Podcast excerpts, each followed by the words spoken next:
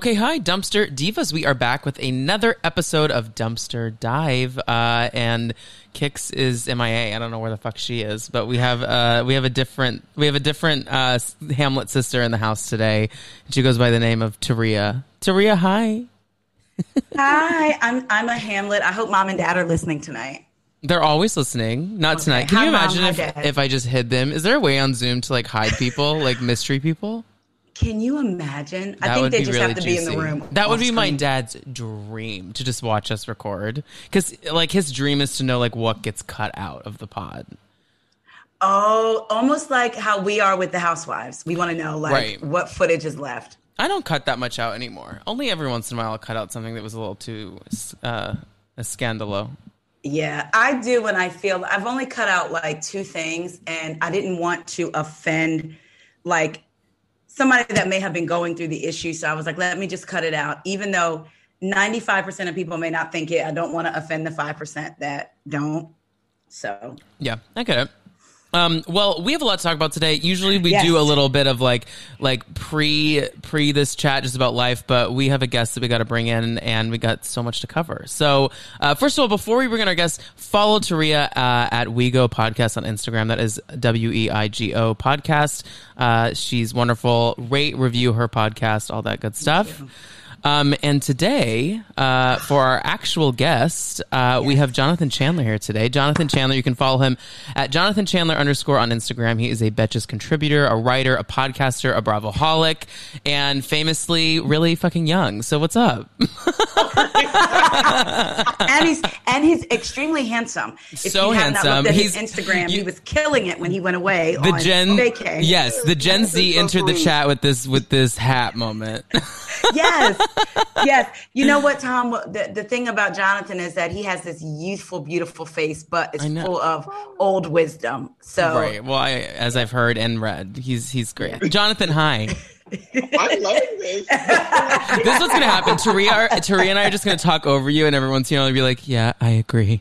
I'm here for it. That was like everything. That's made my entire day. I'm not even bullshitting. Like that was like everything. Oh yay! We love an intro. I'm, I'm glad.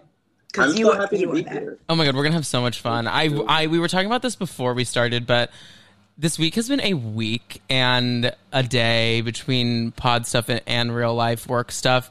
And so uh, I was like, I have to drink because I'm going on vacation in the morning. I was like, I'm officially on vacay. And then we all had to take a little moment and go, everyone else got their drinks. So cheers. Yeah. Well, cheers. Trey already did cheers. her shot. cheers to those that wish us well. Those that don't can go to where Kelly Dodd is right now. Okay. okay. So before we get into all of the stuff, Jonathan, I just want you to kind of introduce yourself to our listeners, where they can follow you. I kind of did that, but just a little bit about you. Well, hello, Dumpster Divas. I'm Jonathan Chandler. um, you can follow me at uh, uh, Jonathan Chandler underscore on Instagram. I'm also J C X H A N D L E R on Twitter. That's really really complicated, so I'll just put it on my Instagram. I can link it. I'll link. I'll link it in the details of the episode. Okay. And um, I'm a writer and I just love reality TV and I'm super excited to be here. Yeah, it's going to be great. I, I we have, yeah. once again, we got so much to cover today and we're so lucky to have you. But before we get into all of the trash, we got to kind of know about your journey yeah. with this. And since you famously are um, 18 years old, uh... I'm shutting this laptop right now. no, no, no. So we, we asked our guests what reality television made you a dumpster diva. In addition to that, is there a specific person on reality TV that you saw and you were like, well, this this genre of television is for me? Take it away there's so many. First of all, I watch, I started watching reality TV way too young. I was like six, seven, eight years old watching Flavor of Love. I live in New York. My mom like was not here for it, but when she would go to work, I would like sneak and watch it. Mm-hmm. So I would say New York for sure. Tiffany Pollard, like icon, you yeah. love her. Mm-hmm. I would say Nene because I remember watching Housewives of Atlanta very early as well, way too young again. And then Joseline from Love and Hip Hop mm-hmm. Atlanta. She's a lot, but I feel like she's helped shape reality TV and Tamar. Like I feel like those four like yeah. really had like cemented reality TV. So Joseline yeah. Hernandez is like that a. Is I, have I've been very open about this on the podcast, but I am white, and I um no, I didn't even know. I came out. I came out as white this week. Sorry, it came out as white as fuck this week. no, love and hip hop has been a blind spot for me for so long. So I finally started my journey with that in the past like couple months, and I have fallen in love with Joseline Hernandez. Why is you here, ho? Hey, May. the thing with the thing with Joseline that I just love is like she she is hustling. She's like, I'm here to make a name for my it, the same yeah. way Tiffany was hustling on Flavor of Love. She's like, I have an agenda and I'm here. And that's why I never that's why I always get so mad at speaking of white culture about The Bachelor because like they get they get so mad at these people when they're like are they here for the right reasons? And we're dealing with this on the current season as we always are, but like right. supposedly this guy said something about how he was like he was like said he always wanted to be on The Bachelor, and it's like, why is that bad? Like, right, like, right. use the platform to get something out of it. So I, yeah, I, exactly. I stand a a hustler, you know. So yeah. and she's she's that. What I don't stand are scammers, which we have a lot of those on these shows, but, but. a lot, like ones that are runs that are, are, wrapped, as Kendrick said, wrapped in a mystery. And what did he? I think he said sca- shams or scams too. Yeah. Like, yes. Like, yes. Well, those are all good answers, and those are all icons. I mean, every single yes. one of them. New York, Nene, Joseline. Tamar. oh, Tamar. Tamar is amazing. Yeah, Love yeah. Her. Me too. Um, great. Well, okay, so I have to talk about something briefly. I dealt okay. today with my first stint, my first small stint of viral. Very small, very small. Okay. I saw, I so, so I, so this is kind of a long story, but we're gonna get into all this. So I went okay. to, I went to watch what hap- a taping of Watch What Happens Live on Tuesday, and um, you went. I went in person. Yeah. And it was Sutton's episode, and. Mm I just want to confirm for everyone that Sutton's um, Sutton when she says she has thin legs, she is it's an understatement. I was I was shocked by her her fig she's such a small person. Like okay. so so petite like and I just laughed because on this podcast we were making fun of um, her SpongeBob shape, and like it lives up to its name. so it really is. She's not like smaller in the middle than we thought. She really is. Like no, it's all small. Like it's everything. She is so so so little. It's just but when when you is... see her when you see her little her little toothpicks walk into the Watch What Happens live studio. It's it's it's a sight to be seen. Oh my god! I guess because they're bearing the weight of white fragility. So. Cheers to that. no, so before, if you've never been to Watch What Happens Live, before the show, um, Andy always. I've been. For, that was such a fucking asshole thing I just said. I've been once before, uh, unfortunately, but not unfortunately. Fortunately, I know not everyone yeah. gets to do that, but when before the show, Andy comes out before they start taping, and he's like, "Does anyone have questions for me?"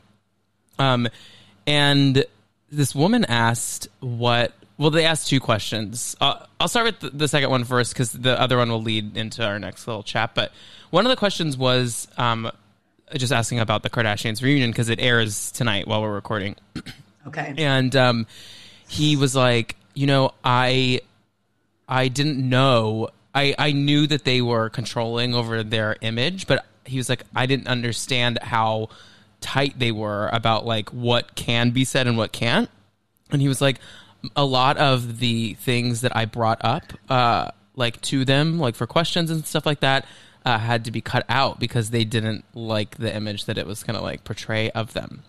Now, I took to the gram today because the release that I signed said I could talk about it after it aired. And now that part wasn't aired. That was a, but, a private right. moment. But I shared my story and I texted Kiki, uh, Kiki Monique, and I was like, mm-hmm. "Hey, I saw you post about this today. I just was talking about this on my story. Like, like there's some tea about the Kardashians that kind of Andy kind of brought up." She shared it to her story, and y'all. the power Kiki has, okay? The yes. follows were coming in at a rate that I have not seen on the Dumpster Dive Pod Instagram, which that was great. But then a Kardashians rumor mill account No. Screen recorded my video and oh, made like a post about it on their thing, being like, Tom Hamlet host. It was like a full news story thing. Tom Hamlet, host of the Dumpster Dive podcast, has uh has come yes, out to say, yes, yes, that's that's like, like yeah, this is the goal. This is the goal. A, thank you. B, can you remove this? but the the follows keep coming in, and I I'm yes. a little. I, I ended up deleting my my um like chat about Watch What Happens Live only and I know it's going to live on the podcast here forever and that's uh-huh. fine with me. I just I wanted to remove it because like Bravo has like recently been in contact with the pod, like followed me okay. on Instagram. Okay. And I just don't want to ruffle any feathers. So it's okay. gone. But if you yeah. but if you're listening to this right now and you're like, I found the podcast via um, Kiki or via some I don't know. Well also the also what's hilarious is I haven't watched an episode of the Kardashians in ten plus years. Okay. So, like, so I don't funny. even care about those. So the fact that all these people followed the account being like this drama. I'm like, right. I don't know anything. I'm screaming. Doesn't also, matter. It's the goal. Get downloads, right? Subscribers, sure. You know. But also, like, I'm like the tea. What the the tea to me was pretty lukewarm because it's like everything we know. We knew that the Kardashians like are yeah. so controlling. You know. Yeah. I think I think what's more interesting is like Andy's never had to really work for someone, and yes. he's working for Kris Jenner, and uh, when he's on that stage, and I think that's yeah. kind of a new environment for him. I, I think that's kind of it, but it also speaks to if how how you take your career because for me we all interview so i take joy in talking to people that like you like when people say oh no one's ever asked me that or no you know yeah. you so yeah i don't know how i would feel if it was so stringent yes we all know there's questions but my god like well yeah and and you know i was dming with some people today and i was like we were kind of talking in like overall don't you think that it would make them come across better if they opened yes. up about things? Yeah. yeah. And they proclaim to be so real and so authentic. Yeah. And that's what is so weird about their show to me is yeah. that they've completely broken down the fourth wall. Like mm-hmm. there is no fourth wall. Right, right. Yet you feel like there's stuff that they're holding back. Like the way they went about her divorce, I, I watched the clips of where she talked about her divorce, and it was a flashback scene. It was a long flashback scene, but I was like, you know, I feel like if this was like 10 years ago or if this was like, you know, it's not a different show, mm-hmm. we would have had like 10, 20, 30, because that's a very complex situation. Yes. Divorce, you know? So I just, I can't with the whole entire, we're so real and people hate us because we're so authentically ourselves yet they went out of their way to cut certain. And I bet you, listen, you can say what you want about Andy, but he is messy in a good way, and he's going to yes. ask you a good question. Okay. Yes. Okay. Yeah. Well, so, speaking of this, though, so something else that I did not bring up on my my take my take to the front facing camera this morning was before they started filming on on Tuesday. Mm-hmm. Now Andy, first of all, Sutton was trembling, and like I, I put two and two together. I was like, Sutton's never met Andy, like in person, yeah. because they yeah. filmed the reunion virtually. And like, in what world is is he like going to California trying to hang out right. with Sutton? You know, Sutton, right? And when Sutton's in New York, I don't think she's down in the West Village calling up Mr. Cohen. Like, I, they're not right, really friends right. like that. You know, it's not like Kyle. Like, eh, she's she's a newbie, and you know, so they never met before, and they were sitting there and there's like 15 to 20 people in the audience of Watch What Happens Live. It's very, very, very small. And he brings up, like in front of us, cameras are not rolling. He's like, son, I, I have to tell you, I, I thought you did a good job on your apology. And she was like, what? Like, like looking at the audience, like confused because like he's talking about this in front of an audience, right? Right it was, it just felt like it was a private conversation. She was like, yes. "Well, well th- thank you. Like, I, I, I was sorry." She was like, and he was like, "You know, I think a lot of people could learn from what, like, the way you went about that, like, apology, because I think it, it was very well, well put." And she, she looked like she was gonna throw up, and it was just so bizarre because I was like, "Right, why are you to... bringing this up right now?" But you know, he's like, they're watching, like Watch I, out. I, I, feel like he did that on purpose. well, he had to have. I mean, well, yeah, not only yeah, are there like, 15 people watching, there's also five cameramen staring at her, producers, and like, right. But like, nothing's live or rolling. It was just so, it was so weird. And he, doesn't give a shit about that woman. he's like not at all. He's like, who are you in this world? Like no one, you know. So he was down to like go there with her, but it was a, it Is was an interesting experience. Is it just me that sometimes I get irritated by that too? It's like, oh, let's let's tell you you've done such a good job for apologizing for like for I don't know. It just annoys me sometimes. You know what I mean? Like, I like cookie. It's yes. Like, Here, thank yes. you so much for doing this. You know what yeah, I mean? Yeah. It's like and I I didn't understand it because he also said it on air. He was like, "Yeah, your apology," and he did it with Heather Thomson the previous night. I think. Yeah, well. yeah. It was like a week that. of apologies. Yeah. I didn't watch that one.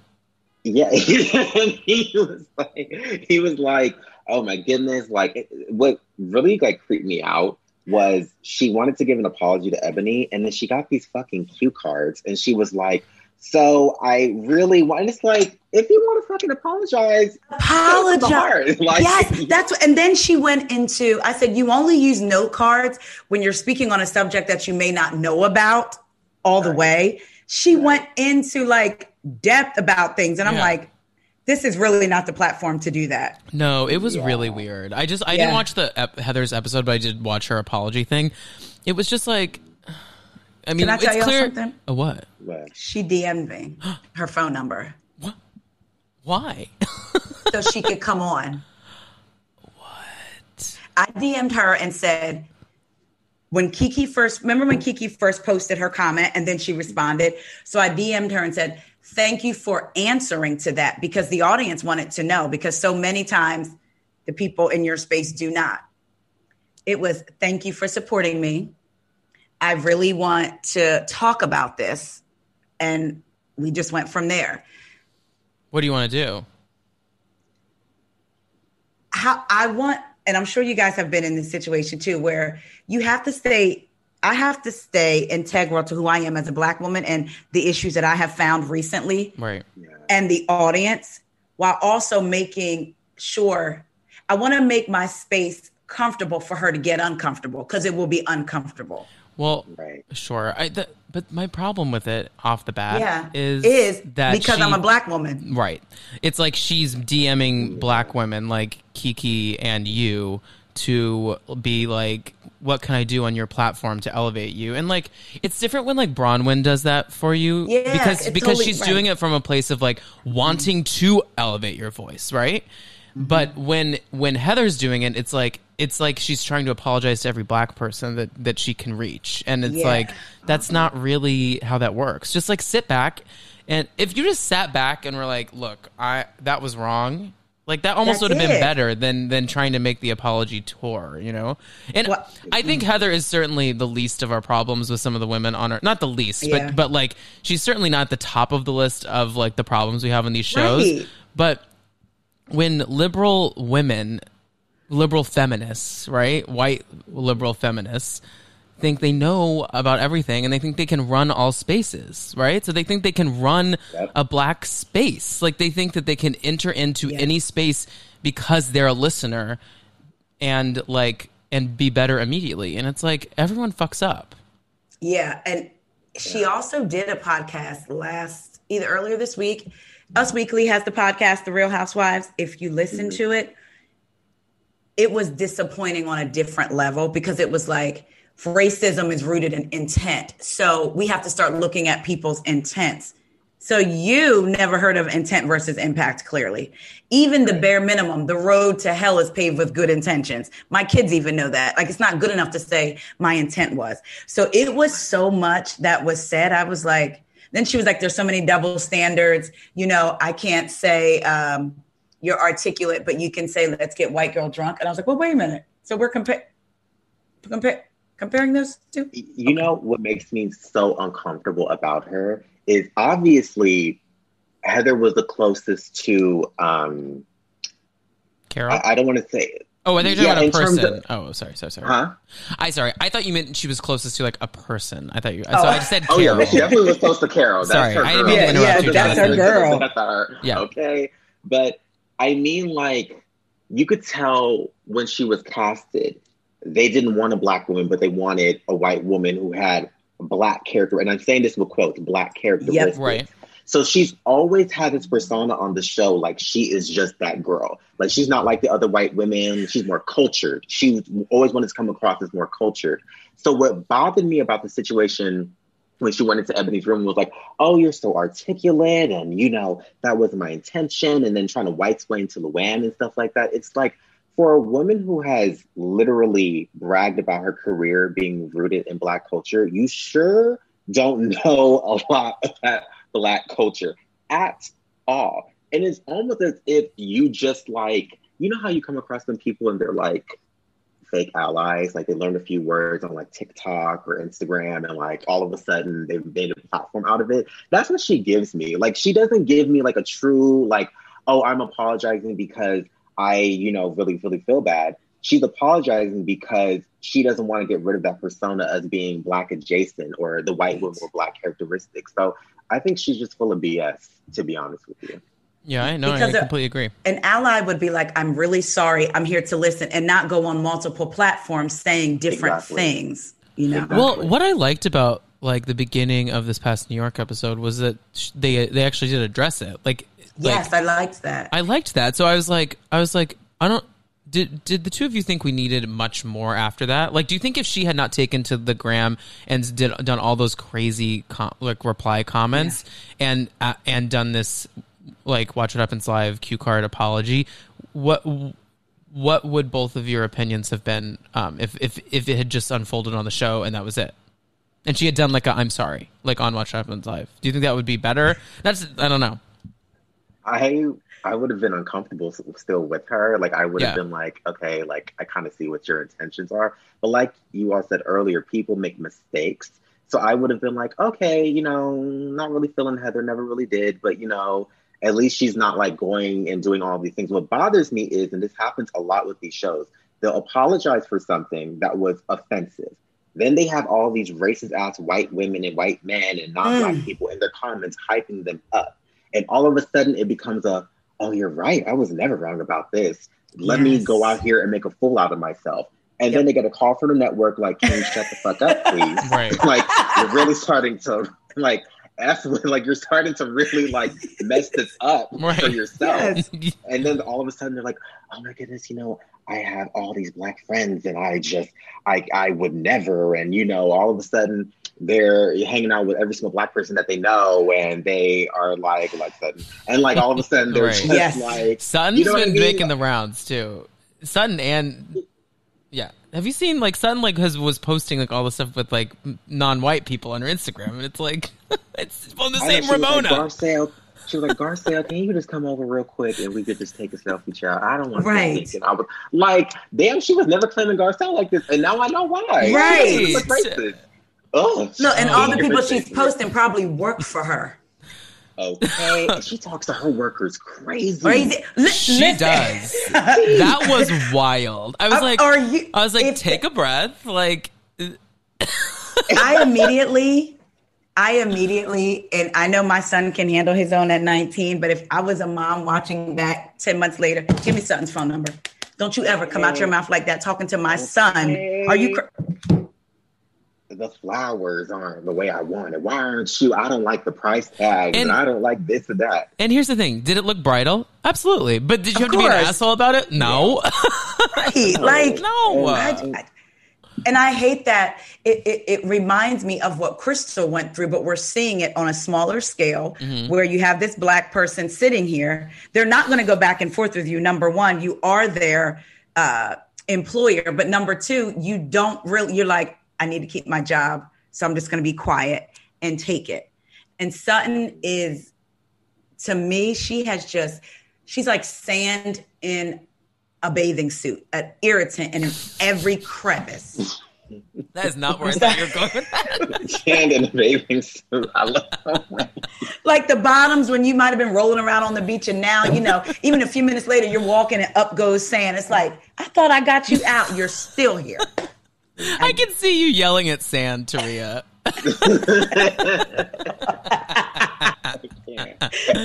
As if it would talk back. Wait, so it's, it's so so something else that happened on Watch What Happens Live that I think will transition us well into our next topic is another get another person in the audience asked Andy about um about the hustler and the housewife, the documentary, and he asked if he had watched it, and to which Andy said, "Anything that Danielle Staub is a part of, I don't know if it's based in the most truth." it essentially just shaded it, which everyone was like laughing at. Um, but I would like to kind of jump into this because this premiered on Sunday night uh, via ABC News. And first of all, I want to anyone who who hasn't watched it, and I want to explain the documentary is not good. Like, like it, wait, wait. I have not heard anyone say it like that. it just isn't good. I mean, there's no through line. Like the first half is like a fun romp with like Dana Pam and um and Danielle Staub, and then literally midway through, there's this like tone shift out of nowhere where they're like, they're, and where this poor man is like, I almost burned to death, and it's like, what right. is happening? Right. So it was like the lights when you dim when you have a dimmer switch on the lights and it just But it was like it was a quick dim. It was like top to bottom dim. I yeah, so I have I we had some listeners like write in just some thoughts about it. So I'm just kind of go okay. through them and we can chat about it. Does that work for everyone? Oh, I like that. Yay. I like that. Well, well first first thoughts from both of you on what you thought about the doc. It was crazy. it was That sums it up. He's answered for me too. It was definitely crazy. Uh, Corey, my husband watched it with me, and at the very end, when it goes off, he was sitting on the couch and he had like his finger, like his head leaning in his finger, and he just said, "He needs to be in jail." Like he so does. serious, yes. almost like, and like that was it. Yeah. You know, if, if, if for the listeners, like if you have not watched it, you need to watch it now because the yeah. teaser, which I like, it's like one of my favorite things on earth. They were like, there once was a housewife, and there's a mm. glamorous yes. like Fergie's in the background. And I'm yeah. like, oh, it's gonna be like some pop culture like S type of thing. And like Tom said, it was like you know, she has yes. this trafficking lifestyle, and all of a sudden it's like Tom Girardi owes me twelve million dollars, and he ruined my life, and like I could have like it was like whoa, wild. we were talking yes. about dresses like ten minutes. I know, I know. Like the Chagall painting. Like, what happened? Like. Like I was like, "What the fuck?" I'm, I'm sorry. The quote. Wait, Daniel. When Danielle Staub said, "You know, it's pretty ballsy to like be a performer when you can't even like sing a note." Or she, like, she, yeah, she's like called her tone deaf. As she's sitting there and Louboutins that somebody's dog chewed on. Did you see the close up of those pictures or of her shoes? Well, I would say that someone painted red on the bottom. and she included herself in everything. Like she made it about her. she everything. was a coworker with her. You, you got, was she has stilettos on? Yeah, and oh, you haven't seen it? Oh, I'm gonna have to send you the picture. I'm yeah, send, send it to me. Pumps in the, the club. Yeah. Whoever thought yeah. that against yeah. we rocking so let us right when you think I don't know something, I know it. So. Tom knows everything. I literally was playing him one of my favorite songs by One Direction, and then he's like Luke. You know, like, yes but it, it was insane. Why do you think they reached out to who they did? Well, because because of Bravo. So so like Bravo has like such a tight hold on all these people that are okay, on yeah. the shows, and Dana was on barely a season, which I still think I always say season two of Beverly Hills is one of the best of all time of all like reality seasons. like I think it's yeah. like it has everything. It has humor. It has darkness, yeah. it, like very similar to this documentary, humor and darkness. Um, and Dana is is a part of that season, so I'll, I'll I tip I tip my my twenty five thousand dollars sunglasses to her, but there's no way she's been under a Bravo contract since like 2011. Like like, right. and then Danielle Staub, like I think really doesn't give a fuck and just like drew, drew the line in the sand by going on this. Like she's never going to be back on Bravo again after this. No. No. The way she walked in. Yeah. Like and she owned the place. Yes. Like, Who is this? Like, yes. Who do you think you are? Yeah, like, ma'am. And I just she is she's still obsessed with Bravo as much as she says she isn't. And if you've ever oh, listened oh, yeah. to one episode of her podcast, she has the guests come on to basically interview, interview her. her. Yeah insane. That's so weird. She's so Yeah. odd to me. Like, Yeah. if I was near her, I would get the heebie-jeebies. Yeah. Like, I would, I would be like, I would, away Your from I. I would like hold my bag. Like, yes. I you know what? I think the reason why they were both hired is because they both have had um like I think didn't Dana like have a similar case to where it's Uh, like with- yeah. yes, yes. like she had like some like criminal shit go on with her too. So I think that's part of the reason why. And then like you said, Tom, like they're not under Bravo contract. Like Yeah. they uh, Danielle accused that a certain person on the network of doing a whole bunch of drugs and like Yes. going on Grindr and doing the most. Like she's ne- that's why I was surprised he brought her up uh in the in your um audience segment Yeah. last night because I thought like I would hate her. I'm sorry. You can't be telling me I got a kid and you telling everybody I do Right. drugs. Like, no. Do you remember when she? just- do you remember when she was like, she was like, I have an announcement to make on Watch What Happens Live, and, and he was like, What is it? And she's like, I'm never Nobody knows. returning to New Jersey Housewives. like he was gonna give her a contract for Right. Beverly Hills. Right, Like, right. Where else do you think you're going, Danielle? like I can never not think about her without thinking about her racist video and then like her pooping naked on a toilet and using the mm-hmm. N word. Wait, what? yes, Yes. Didn't know about that until today. Like 2012 ish, if I'm correct. Yes. She was, yes. And then she was eating a bagel in one of Yeah. those videos, an Yeah. onion bagel. I know her breath is kicking. I don't like that breath. Like that just that just that And- makes me like. And you know, some people No. it comes out through their pores, and I can just imagine. oh my like, god! No, I can't. I can't. I can't.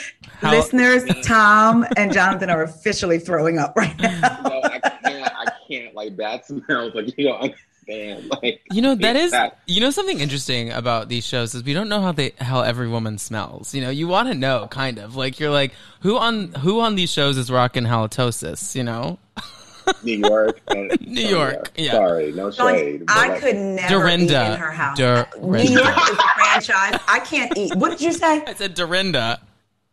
There's no Oh, way. yeah. There's no way her breath is not dry as fuck. Somebody on Deuxmoi sent in the thing and was like she smelled like bar soap or something like Wait, that. wait, like who are you talking Irish about? Spring.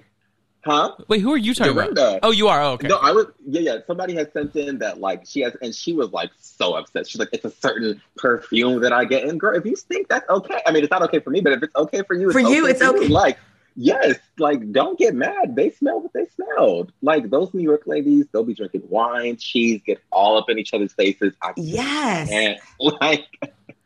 I, I, that's the only franchise where I cannot eat dinner and watch. I have to be done. I cannot because they're either in her house, they're pooping. Like I can't. Her house. I could. She. Have you ever been to somebody's house in real life where you could be so hungry and immediately when you go in, they'll be like, "You want something to drink?" You're like, "Mm-mm," and your stomach's like, "Mm, "I'm good. No, thank you. No, thank you." I don't think. who are you hanging out with? I've never been in that situation before. You have you have never met someone and you're like, oh, they seem cool, and then you eventually maybe hang out, and then you go over there and you're like, this is not for me. No. I'll say this. I live with three straight guys, so you can No! imagine. what Oh, They're Jonathan. Jonathan, Oh, And I'll wear a mask. And I'll tell them, too, I think your room fucking smells. Like, I That's- just can't go in there. Like, that's gross. Mine doesn't, though. I have an aroma thing. I know you- lavender eucalyptus. Yeah. I don't play that. I No. like everything. No. Ugh, So, it's disgusting. yeah. Did It's you ever read the article? I, oh my God, I don't even remember where I read it, but it talked about Orange County, and they were saying that Vicki smells, and so does her house, and like production. Production like had to make her clean it. Allegedly, this is That's what why they fired her ass. They couldn't do it no more. They was like, no. they said her house. Mm-mm. They said 13 years of this bullshit. I can't It's no more. I only imagine Wow. it smells like that vodka that she wanted to make that tastes like bacon or something. Like I can imagine that's all what it smells. You know what smells like? You know when like an older woman smells like her makeup like covering B- bo, like you know that's what it smells like. It smells like bo covered in caked on like setting spray. or Hannah Brown. Hannah Brown looks like she smells like pepperoni to me. Not like Hannah on A. Brown. Hannah Brown No, from the not, not our Hannah A. Brown guys. Hannah Brown, formerly of Summer House. No, no. What are you talking about? You, you're getting everyone mixed up. Terry. Hannah Berner. Hannah Brown from Oh The my Bachelor. god! Oh my god! No wonder Jonathan was like, "I'm gonna need you to make." Right. Wait, hold up. You think she smells like pepperoni? Hannah Berner, absolutely. And like, like pepperoni Oh, and salami. fuck no. Yeah, pepperoni and salami combined. I I can smell it from the. T- I, I feel like that's what she smells like. She's a comedian. can't. Look at her hair.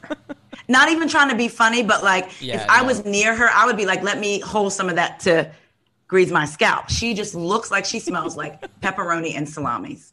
I can't, So y'all. I've, I've never. You all realize this? Before, We're supposed so to be talking right now about the documentary. Oh yeah, Housewives and Hustler. Yeah, let's get back to that. I'm gonna send you a picture, Jonathan, or an episode, and you like Yeah, you could cook bacon on her with her greasy hair. So yeah. Um, okay, so I want to just jump into um, once again the housewife and the hustler. That's what we're talking about right now. Um, and, uh, we had some lovely listeners write in uh, some comments. So I just want to go through them, um, and they're ridiculous and funny, and we'll just chat about it. okay. Um, We love that. So let's see. Uh, we have uh, Mary Lee, 89. Um, on Erika, she says she knew, and maybe we should be worried about elder abuse. I don't know. Yeah. I don't know about that. Once again, I didn't say this. So Mary Lee, 89, you get, get her shit. Now, Mary Lee. no, on on her first sentence, she knew. I think that that is going to be the title of a tell-all about Erika at some point because She knew. when so here's what I found so like interesting about the documentary um was that the plane crash of it all was very small. Like it wasn't like it wasn't about that, which was which was concerning because like Yes. in our mind we're like in the words of Dorit like like orphans and like widows makes widows. you sick. Yeah. like makes you sick. That's literally her dramatic ass. Orphans and widows. It makes you feel sick. It's like, girl, as if you didn't feel before. Right, Like, right. You're Right, talking about and scammers. Yeah. No, but He's. Right, right. But um but the the stuff about his indictments like in like previous years about this like house was it an explosion or a fire? I can't remember. But then the explosion, Right. the, the the was it like a pipe Yeah. underneath? and the fact that That is those people paranoid. Yeah. Yeah, oh my god, same. And, and the fact that those people like have been working so hard to get their money for so long and there's no world in which Erika didn't have any inklings about that situation. I wondered all the houses around that were affected, like who did they use for lawyers? And they probably got paid. And then you have this gentleman who it seems like it started like in their home, like it erupted and then it just spread. Right. But I'm like, I cannot like imagine knowing that this happened to everyone around you and you're the only one that didn't get paid and then you lost your girlfriend. I You know, like that, even if she was a lot, that just changes your life Yeah. like looking at him him burned and who in what world are you going to tell me i think you're going to blow your money or the judge does so i'm going to decide to give it to you in increments what Right. No. No. And his voice on those voicemails where he's like, You're such a nice person. I'm like, that is for that is so scary. Yeah That scared me. Yeah. Don't be mad at me, please. Like, Yeah. uh-uh. And No. I think what was the most disturbing, and I'm, I'm pretty sure you guys will agree too, right? When they said the reason why we didn't go to other attorneys Mm. because every attorney we went to was like, we're not messing with Tom Girardi. Like, I, I was like, oh my God, this man is evil. That's Yes. what, like, He's I was in- like, what am I watching? Like, Right. this is a lot. So uh Giselle of the Who Asked Me podcast, which if you don't follow Who Asked Me podcast, they're they're great. Giselle, I love Giselle. She's She's, good. so Yeah, funny. like. She's one of my new favorite like uh, IG friends. Uh, she says uh, the dates of the subpoenas for Erika exclamation point and her name being on one of Tom's businesses. She absolutely cannot say she didn't know a thing. Also Danielle's hair, but yeah. I, once again, I, I there's no world in which she can say that she knew absolutely nothing. And mm-hmm. unfortunately, they filmed Beverly Hills a while ago and at this point, and I think she's going to say some things on there that she might um regret. Regret. You know, Oh, yeah. Mm. Especially that LA Times article came out right when they were filming it, and that was a mm. very long, like, profile on how bad those her and Tom were. So yeah she's Yep. screwed. Um, let's see. i believe it Um. Oh, uh, yeah. Lots of these are about Danielle's hair. We have a couple of those. Um, uh, previous guest of the pod and friend uh, Michael Milius says uh, Erika and Tom may have stolen millions, but Danielle Staub stole the show. I oh can't. my god. I can't. I can't. I cannot. Yeah, but this is going on her IMDb for sure. You know Oh, she's putting it on there. I'm sure she did a And virtual press tour for this, like that no one attended. is- Do you think that they'll do one like I think Chelsea Oh no Bravo said that it, it said episode one. So do you think they'll do one for like Jen Shah? no, I Like, think do you think it'll become a thing? no, I think it's like an ABC like. I think like it's like just like a Dateline situation where every episode's like a different crime. Got it. Okay. i mean, Oh, okay. I, I- hope they do Jen Shah. Oh, I'm I, at this point. I bet you they will because like I'm. Sh- I think they probably got so many, um, so many positive reviews on this. Yes, I want them to up the ante. I want it to be like a Dateline where we get reenactments and then Also, like, wait, oh we actors. gotta, we, Oh wait, yeah, oh, that'd be good. That'd be good. No, we have to give a huge shout out to Chris Murphy though, who was a guest on this podcast. Yes! a guest on this fucking podcast, literally around the time that he was filming that, and I'm like, bitch, let me know. Hey, you couldn't know. have revealed that. Right. So shout out to Chris though, because Chris was I was laughing in my bed, like crying, laughing when he was like, "Not Tom." it's like, bitch, who do you you know Tom? right. When- like, okay. Well, look, when he came on, I was like, Chris. And I was looking at Corey. I was like, well, I don't really know him, but I feel like I know him because he screamed, Hey, Taria, as he was leaving alive. And I was coming on Tom's live. So I feel like I know him. no, Chris is He's- Chris yeah. is hilarious. Um, okay, well, let's jump into our our shows. Yeah.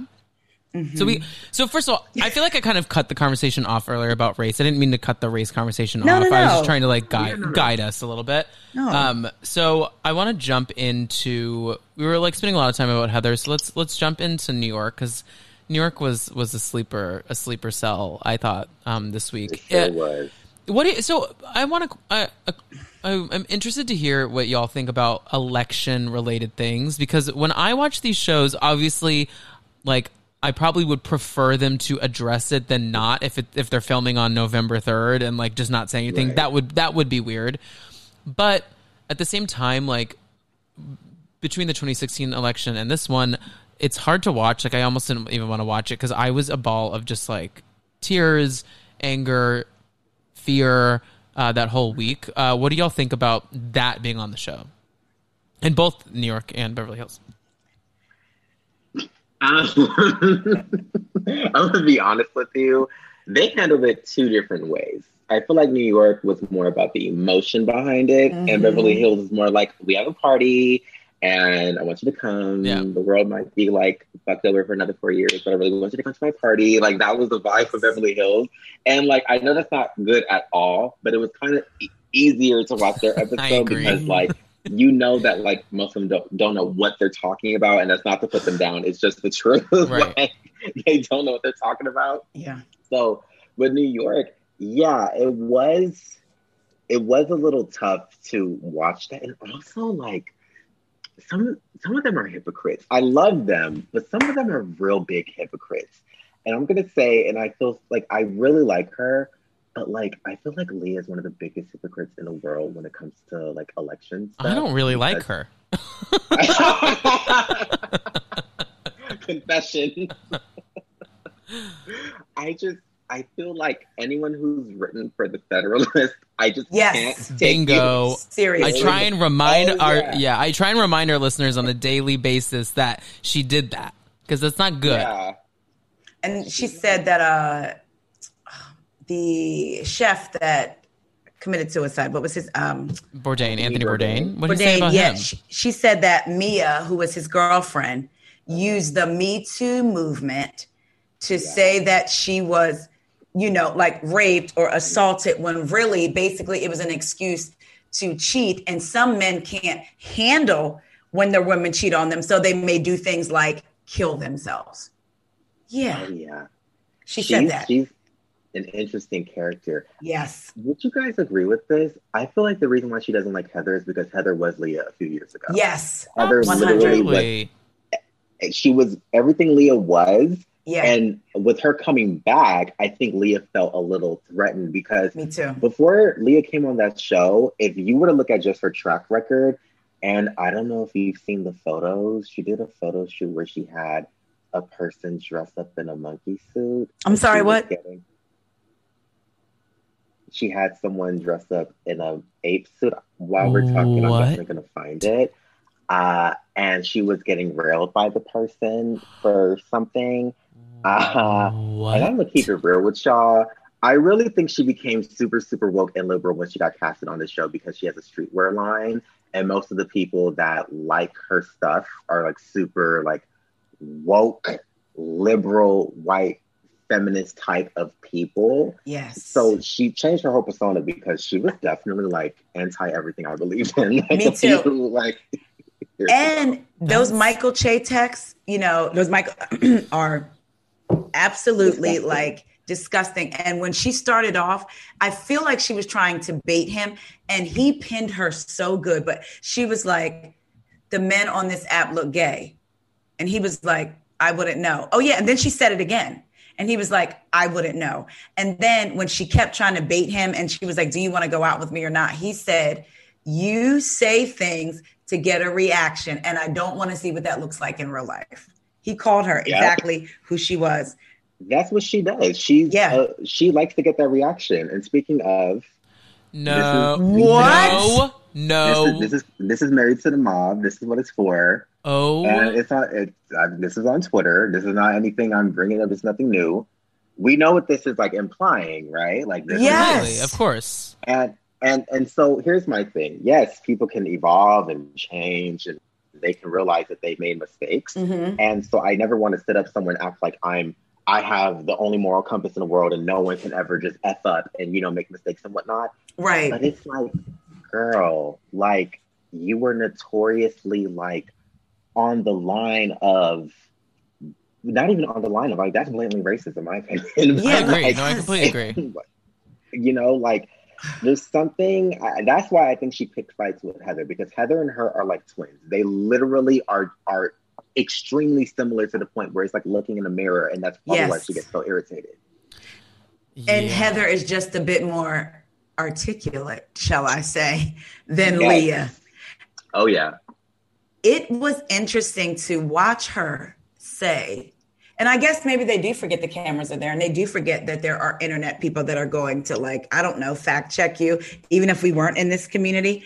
When she said, Guess who's never been on Ramona's Instagram? And I'm like, You've literally, she posted a picture of you when Right. you came on. Like, what are you Yeah. talking about? I don't like what she tries to imply. And speaking of that, I didn't like how Sonja was like, I get where Sonja was trying to go, but I don't think Okay. people know how speak on it. how that Speak makes us it. feel when you say, Yes. by the way, they're only doing it because you're black. They don't really like you because that's how it reads to us. And they don't understand, you know, that's kind of hurtful. And now I'm on guard every time I interact with you.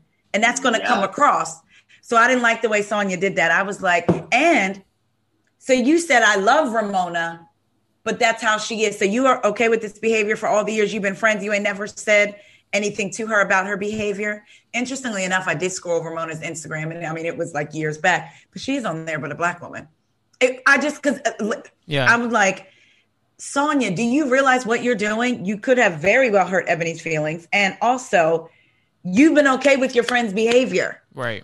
Yes. So, oh, go ahead, Jonathan. Yeah. Go ahead.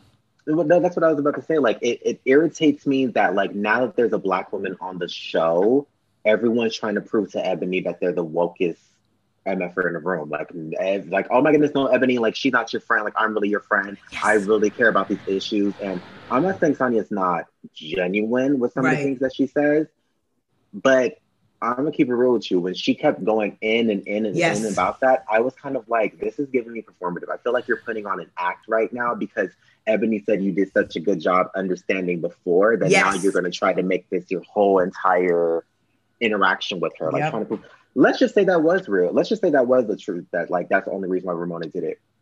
Is anyone surprised? Like No, it's Right. It's not, yeah, Like, it's not. You're right. It's not like a realization that she's a double standard and a Yeah. racist. You know? Right. Like, So a friend of mine, I'm not gonna say their name because this could be very not true. So I want to, Okay. I want to say this before I say what I'm about to say. Okay, this could be completely wrong. Okay, um, lean in, ladies. a friend of mine uh, told me that he had heard, which already we're getting very convoluted in that, um, had heard that Sonja hired a black um, woman to coach her uh, before her interviews as well as before her filming on the show to make sure that she was saying and doing the right things. Now, I mean, I could. Is it the same one Stassi used? Because we know they're out there. Okay. No, no, no. I don't think it was the same one, but I. Yeah, so I. No, I'm being funny. Oh, oh, oh, like oh. I believe it. well, I don't think Oh, Stassi absolutely. had anyone. You I think tell she did. she, Stassi Yeah. just read a book. yeah. yeah. Sa- Sonja was so. I'm not going to say necessarily. Cons- uh, I'm not trying to you know get in political waters and whatnot, but like the way she like it wasn't just Ramona talking to staff crazy.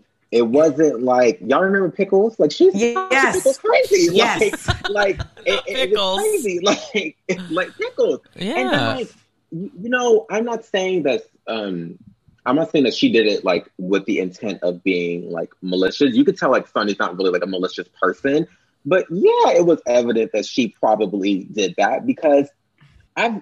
I hate to say this, but I've never seen her be so articulate on the show ever. This is the first season where she's Ever. ever, right. and she, and she, didn't she vote for Trump in 2016? Like I'm confused. Where all of a sudden she's just like down with the people. Well, like wasn't she just? I do like, think I do think her interview when she said I think when she said that about the turning the pages and listening and all that stuff like mm-hmm. maybe that wa- Sonja is not a good actress okay so even if that was written for her she's not she's not a good enough actress to perform that in the way she did like I do think she feels that in her body like and I oh, I yeah. really do believe that she feels these things I just think that she is trying to do you can tell when her acting wasn't so good when when at the election party she starts just screaming Yeah. about She's she's very aware of what's going on. I feel I always go back to what Carole said at that Halloween costume, Halloween party where Luann wore blackface, and she said she does not like believe the whole act where Sonja is a floozy with a heart of gold. Sonja knows exactly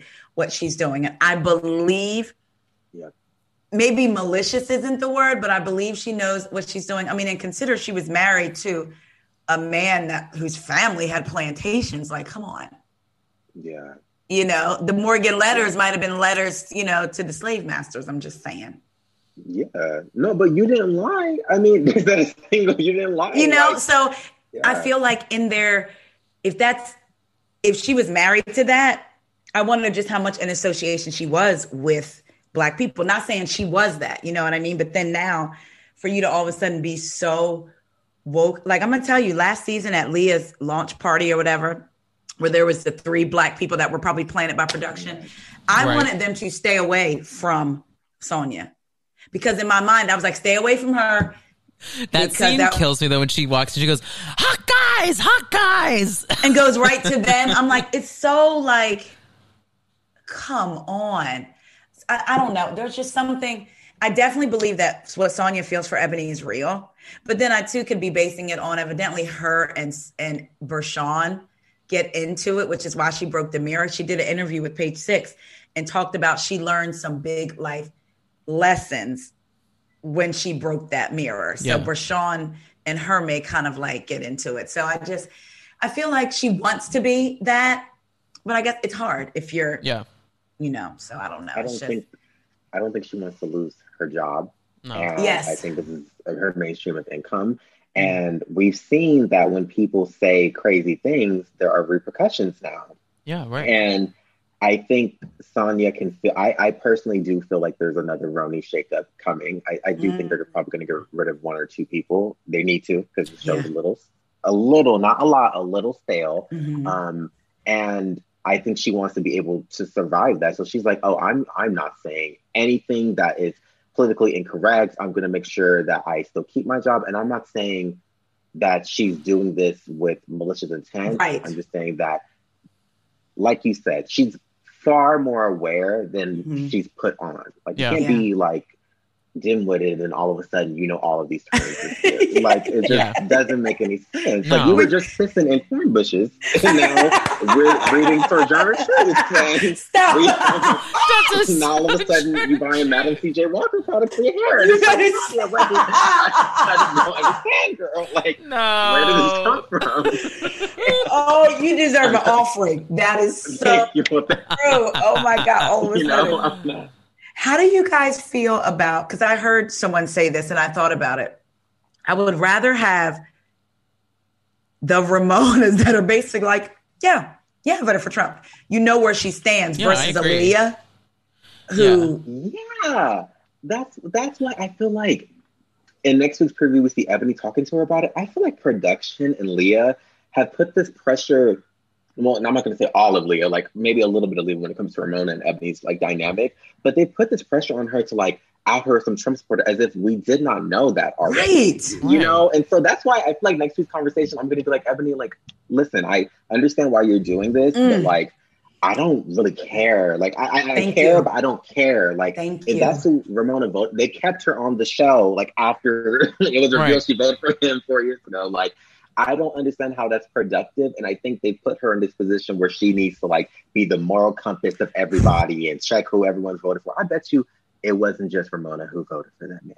Exactly. okay. Yeah. And I'm glad that you said that because part of me was like, and I'm sure Tom, you'll understand, you almost fear speaking not against, but that you disagree with the only black person that's on there that looks like you when you understand what her assignment is. At the yeah. same time, it's like Ramona came out and said what she said. Okay, you said what you said. Like, I mean, like we're continuing to have the same conversation, and I want them to be authentic. I don't want us to go. At, it's it's one thing how she talked about the help because mm-hmm. we all kind of always tinge when she said the help Eboni told us and Ramona got it. But I don't want to be apple picking with you. And then we pick an apple from a tree and one of them says, Oh my God, this tree is gorgeous. And then I say, Yeah, it reminds me of the trees that my ancestors used to hang from. Like, I can't, no, no, no. I I Taria, uh, remind me to never go apple picking with you. no, no, that's what, that's, that's what I don't want. That's what that's what sometimes these conversations are starting to feel like. Like yeah, they're just yeah, yes. yeah. I know what you mean. Like, that was a perfect yes. analogy. Like yeah. the spoken word. Yeah. Like the, well, like the, and I actually, I'm like sorry, like spoken word. I was, yeah. I didn't, I, I, didn't care for the spoken word. Not in that you were just practicing ballet in your room, Eboni. I know. I, I, I know. Okay, Tom. I don't. I don't want to. I don't want to. No, no, I don't care about that. I'm just like, I just like, I agree with you. Like, I was like, why now? Like, why re- now? Like, whose mm-hmm. mind are you changing? And I want. It, it's hard. Like, I don't know. Like, you want it to be authentic. You want it to be authentic, but with Eboni, yeah. it's like, when, when are when, and this is a question I just have in general, and because Eboni has a lot of tolerance for education, which I don't think we need to lean on our black brothers and sisters for education right now. But right, she, right. she, it's something that she like likes to do on the show. You know what I mean? She's she's using a lot of opportunities for education, and and I, I, I don't know. Like, when is it the right and the wrong time? And like, I I understand the moment of like everyone being like, like when Ramona was like, "Wait, why? Why are you doing right. that right now?" And like I kind of get it because I'm like, like, I, I like, got it. Made over that there, up like, on the spot. Sonja's over there like miming like a sitting on a dick. Well, like it's yeah, like we were doing a magic tricks, right? And all of a sudden, you know, we get the Langston Hughes poem, and I'm like, okay, I love it. Same, I love it too. It. Yeah, but maybe another night, like maybe when we're having spoken word night, right? Like, remember Madea's family reunion, and one of them yes. was a poet or something like that. Yes. I have so much courage. Like, like we could have done something like that. Like, I would have lived for that. Oh God! But like, your cast just did a backflip across the stage, and now I fucked up a history class. I don't know no, I, I just have to say it because I'm, I'm so yeah. glad because I was watching that like this is. I mean, Luann was literally twirling a baton, singing her own song. Did you see her lips moving? Go back and watch. She's yes. singing. I know. I, so it's like I listened to Danny to everything iconic. Danny Pellegrino today yes, was talking yes. about how I, and he's Danny's the best. Danny was talking about how he thinks that she was lip syncing to like Girl yes. Code or like feeling Jovani, one of her songs. Which because I watched it and I was like, are her lips moving? Yeah. Mm-hmm. I I yeah. It, it, it's it's a lot, and and I have to be honest. I feel like my sister Eboni is is I love seeing a beautiful black woman who is unapologetically b- black and yeah. shows up wherever she is because we have sometimes we have a tendency to not show up. I have a hard time, and it's not my mine to decide who's friends with who, but let's be honest, you haven't known that chick Leah for that long, right? No. So where to be like, I grew up with her, now she's this person, so I make allowances. To be so connected to her in the way that she is and watch these antics, I find I feel like in real life it wouldn't be so. Because you just don't have the tolerance for it. Like I think, but you I gotta think be Eboni honest. fucks with people. She, I think Eboni fucks with kind of weird people sometimes. I think she like likes to be contrarian. Like I think she likes to be like in conversations. I think yeah. she gets excited about like tr- conversations with like people that look look and talk exactly opposite from her. People that like like a Ramona, who, yes. who can at least kind of have a conversation. Like, but Aaliyah. But remember the clubhouse thing that you were telling me about, Taria, that happened oh. with with and we don't need to go into all that, but we can we room? can we can talk offline about it. We talked about it a little bit last week, but essentially in the clubhouse, Eboni said like this has been very nice, but I would also like to bring up people to the stage that don't like me and want and disagree with me. Like because yeah. like I think she really is interested in those types of conversa- conversations. And guess what? I'm not one of those people, but like there are people out there that really are interested in putting themselves in those places. And I think she's just down for that. I mean, she was saying on some I can't remember if it was Watch What Happens Live or something that she's like been hanging out with Ramona. See, but I get that. I honestly yeah. get that I don't get a Leah who is like, I'm your ally, but I'm so stressed about voting. The way Eboni felt about Heather, even before that articulate comment or what, what have you, the way she felt, or may, maybe actually it was after that, but I feel like Eboni knew where Heather was coming from, even though Heather definitely used the wrong word. But also, Heather was saying the same thing that you were, Eboni. Y'all had a conversation. Yeah. And then you have a person like Leah who totally bypassed your feelings, what you were saying, to confront Heather. To me, it just doesn't make sense. I could see her having a conversation with, I won't even say Heather, I'll say a Ramona. That to me makes sense. That is a person where it's like, oh, she really does think differently and can articulate it versus Aaliyah, who sometimes borrows the next mind that's available to her right. and doesn't use her own mind. So it just, to me, it, I feel like Leah is her ally, but not in the way that we've heard it for the last year. Yeah, I definitely like after the episode where Luann used the word angry, I was like, I was in kind of a state of shock to the point where I was like, oh my gosh, like I'm so happy like Leah has her back and like, you know what I mean? Because yeah. she doesn't have anyone else on that cast. And I was like, you know what, shout out to Leah. Like I was riding for it. And then the next episode aired and then I something dawned upon me. Eboni, and this is the reason why casting needs to be a lot different. You can't just cast one woman of color on these shows because who the hell is she going to talk to? Like, who is she going to interact with? Yeah. Luann just called her angry. Ramona's inviting, but Ramona isn't like super, super like, you know, oh my gosh, let's go over here and let's like chat yes. for hours and hours and hours. You know what I mean? Mm-hmm. Sonja, you don't ever know where that lady is going to be when you yeah. talk to her. It is no shade. You just never know. And then it's her, the five person cast. Like I feel like if Dorinda was on that show, I really feel like it would have been Eboni and Dorinda that Me were too. Like super, super hand in hand. But she had no one else. So I think maybe that's where they came together. Mm, yeah. And also, I saw in Moi, and I keep bringing them up because like they're just like so funny to me. But they are crazy. Eboni Sean get into it. That's season? what I heard that too. In my heart, I said, why the first season of a black woman being on New York they're going to bring another black woman on, and the two are going to get into it. About what? No, I, I, I was nervous because I'm like, yeah. Mm, so yeah, I don't think she really has anybody else on that show besides Leah. Leah I think what yeah, you're talking okay. was like the outside of the show. Like, why are we going to basketball games and like hanging out like outside? Like, right. why are we yeah. friends? I just don't buy it. I, I just don't even Leah talks a big game, and I just I don't buy what she talks, and I just don't buy. But it's not for me to buy, of course. But I just right, right, right. it just something just doesn't sit with me. I don't know. I just no, I agree, and and but also like and this is no shade to Eboni. I just think we, we can't hold any of these women to standards that are like so high. And I yeah, think Eboni's yeah, yeah. awesome, but but we can't.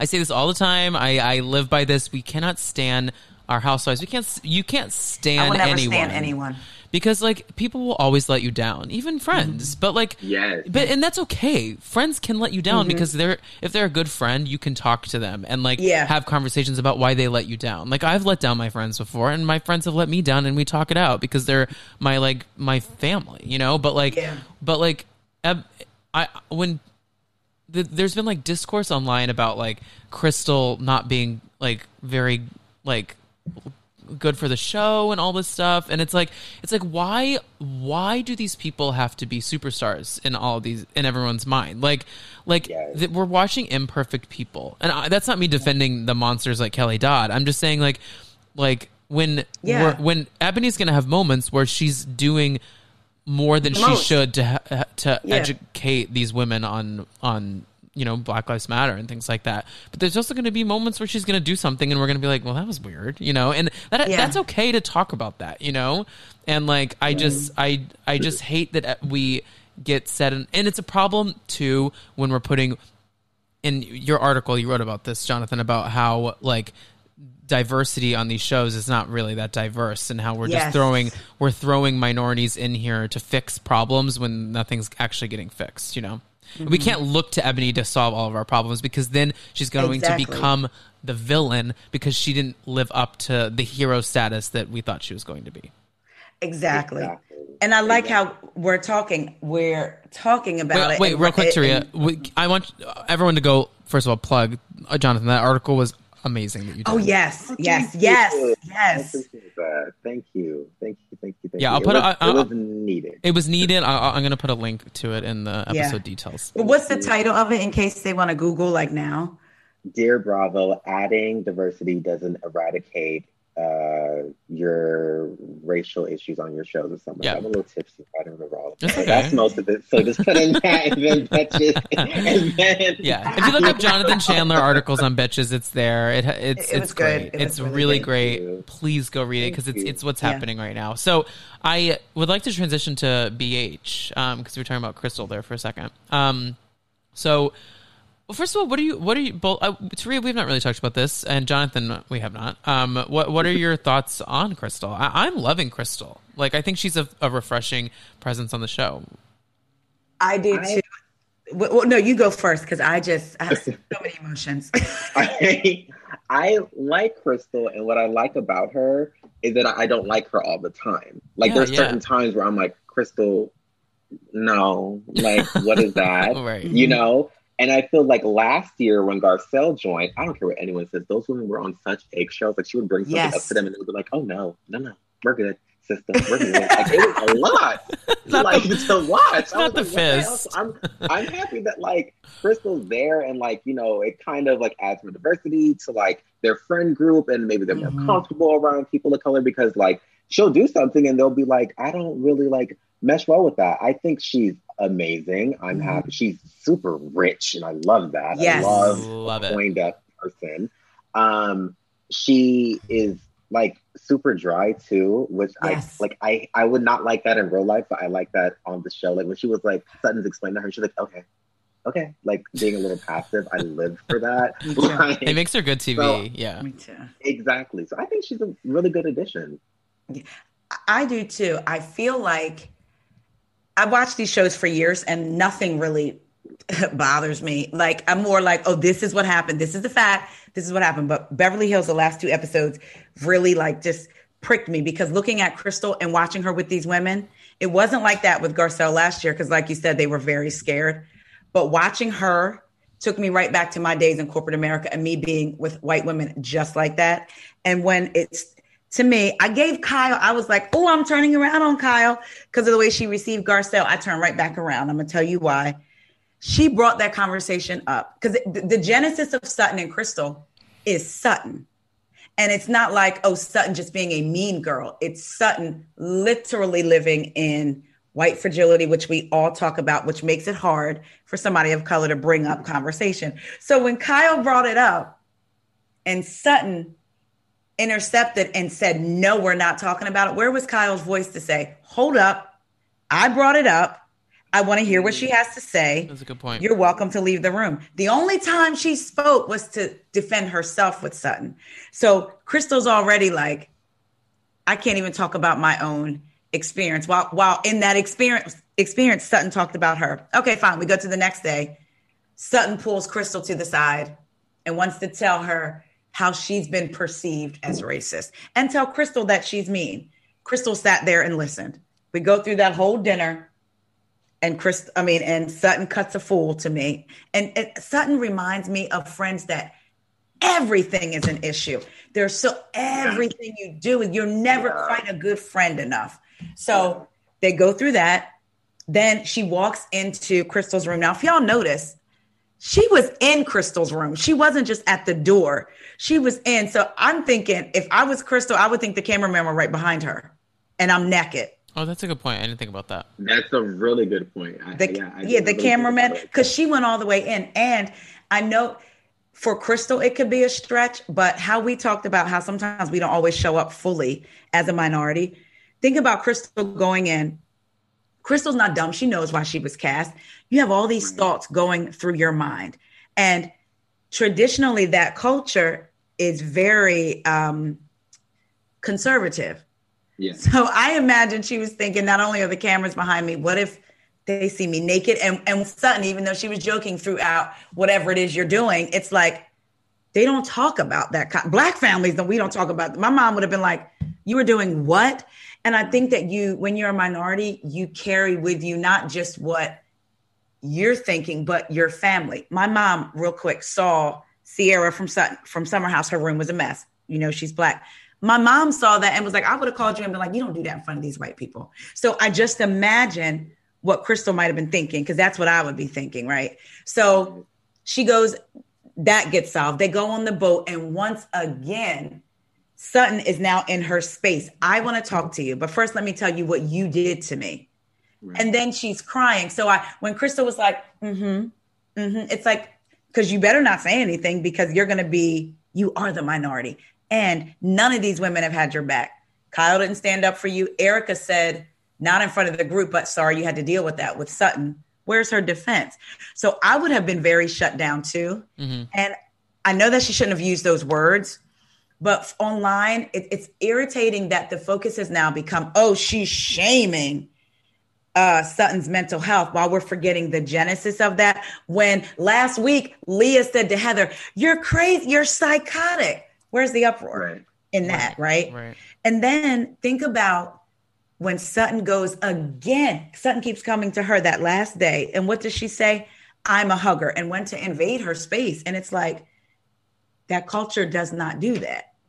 We see that. So it's like now she's in her space, but she's off caught off guard. What is she supposed to do?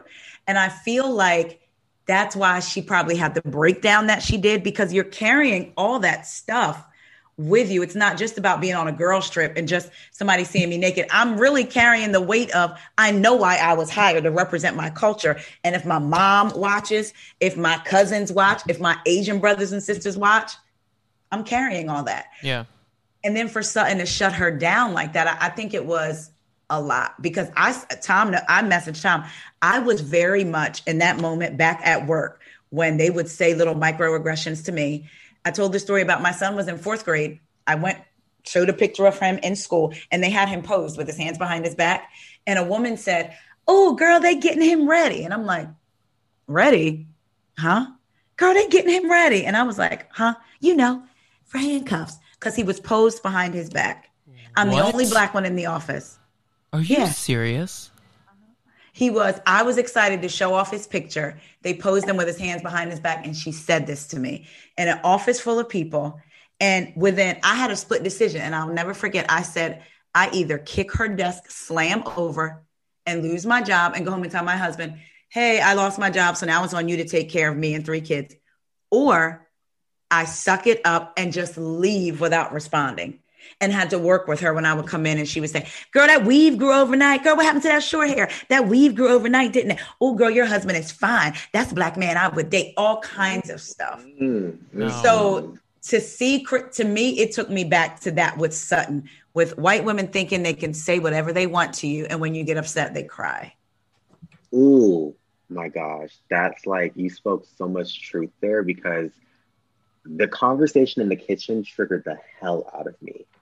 It was something different. I've seen conversations happen yeah. on the show before where you feel like I'm uncomfortable. Are you talking about the "Are you that girl" conversation? That one? Yes, that one. Because yeah. it was like the way she was able to cry on yes. cue disturbed the hell out of me. Bef- you know, before I became like a writer and whatnot, like I worked at Trader Joe's, 16 and a half. Like, yes, you know, Trader Joe's. I've always yeah, wanted to right. be a Trader Joe's employee. They are they are icons in this world. Yes. I'm sorry. Trader Joe's employees are godsends. They are joyful. They bring. They, yes. they, they, they exhibit iconography. I'm sorry. Okay. I love that. I love that. Trader, like we, but I, I'm glad you brought that up because we are because you know at that time they had paid us more. They were always like, "Well, we pay you this to make sure you're always smiling and whatnot." This was in West Los Angeles, an area that's predominantly older white people. I can't count on my fingers the amount of racist incidents I've had. 16 and a half, I started working there. I had a man tell me he was surprised my dad was still in my life. My best friend at the time was Jewish. He was white, white boy. And I told him that. So, oh, yeah, he had brought up something about this is when I had to do a carry out. So, like, if they need help to something with, to their car. And okay. he told me all of this within like two minutes. He was surprised my dad was in my life. He said, when you go to a mall with your white best friend, you're going to be followed. So just be prepared for that. And your white best friend isn't. He was also like, how do you have a white best friend? Um, where, what school do you go to? And he expected me to say something. So I'm from LA. So like, you know, predominant, and this is people think all black people go to like Crenshaw, Dorsey, I, I, like those types of schools. Yeah. you know what I mean? Like everybody thinks everybody goes there. I, I, went to a school that was in West Los Angeles. I don't think I'm better than anyone because of that. I just that's the place I went to school at. So like, and it was still a public school, and it still had its fair share of issues, just like any other school. But he assumed that I was just this thug, and I could tell he thought I was this thug because yeah. he was just being weird. I had another lady that said she didn't want me touching her bags because I was black. Straight up, straight up was like, I don't want him touching my bags. Like I was a bagger, didn't want that. Had another lady, me and my friend Tanae, we were laughing, and she compared us to monkeys in the jungle. And then when confronted, was like, "Oh no, no, no, no, that's not how I meant it." And that's what irritates me about these conversations because then when they're confronted with it, it's, mm. "Oh my god, I would never do that. And can you like? And they start getting emotional, and then you know what happens? You start to feel bad, and you shouldn't, but you start to feel like you start to feel bad. Yep. I shouldn't have. I've said anything. I'm not even gonna lie to you. In the writing world, I have dealt with my fair share of microaggressions. My yeah. fair share of microaggressions. But I know if I speak on it in great length, it's gonna the the tables are gonna turn to yep. well, oh, yeah. You're doing this for cloud or you're hurting my feelings. Like, how dare you? So I, I felt for Crystal in that moment and I was really angry at Sutton when that Me happened. Too. Because you're using, I don't care how you felt in the moment, you're using your white privilege to overpower an important conversation that was mm-hmm. happening. Yeah. Like she was trying to open up to you all and you were like, I don't see color and I never did. And I never like girl, who asked for that? And when she said, We're not having this conversation, it was like, yeah. Who do you think you are? Exactly. Exactly. Yeah. And then kept invading her space. And that speaks to Sutton's privilege too, because she kept wanting to pull her aside. And then you want to hug me. And to me, again, if I if I saw you guys, I would hug you guys. I mean, I talked to you know, right, but right. strangers, I'm not just going to say, well, I'm a hugger, so we're hugging, unless right. we're both doing that awkward, like, did we hug? Did we not hug? Yeah. So that to me is what blew me. It's like that's what speaks to your privilege, even well, more so than everything else. Something that like you know, I something.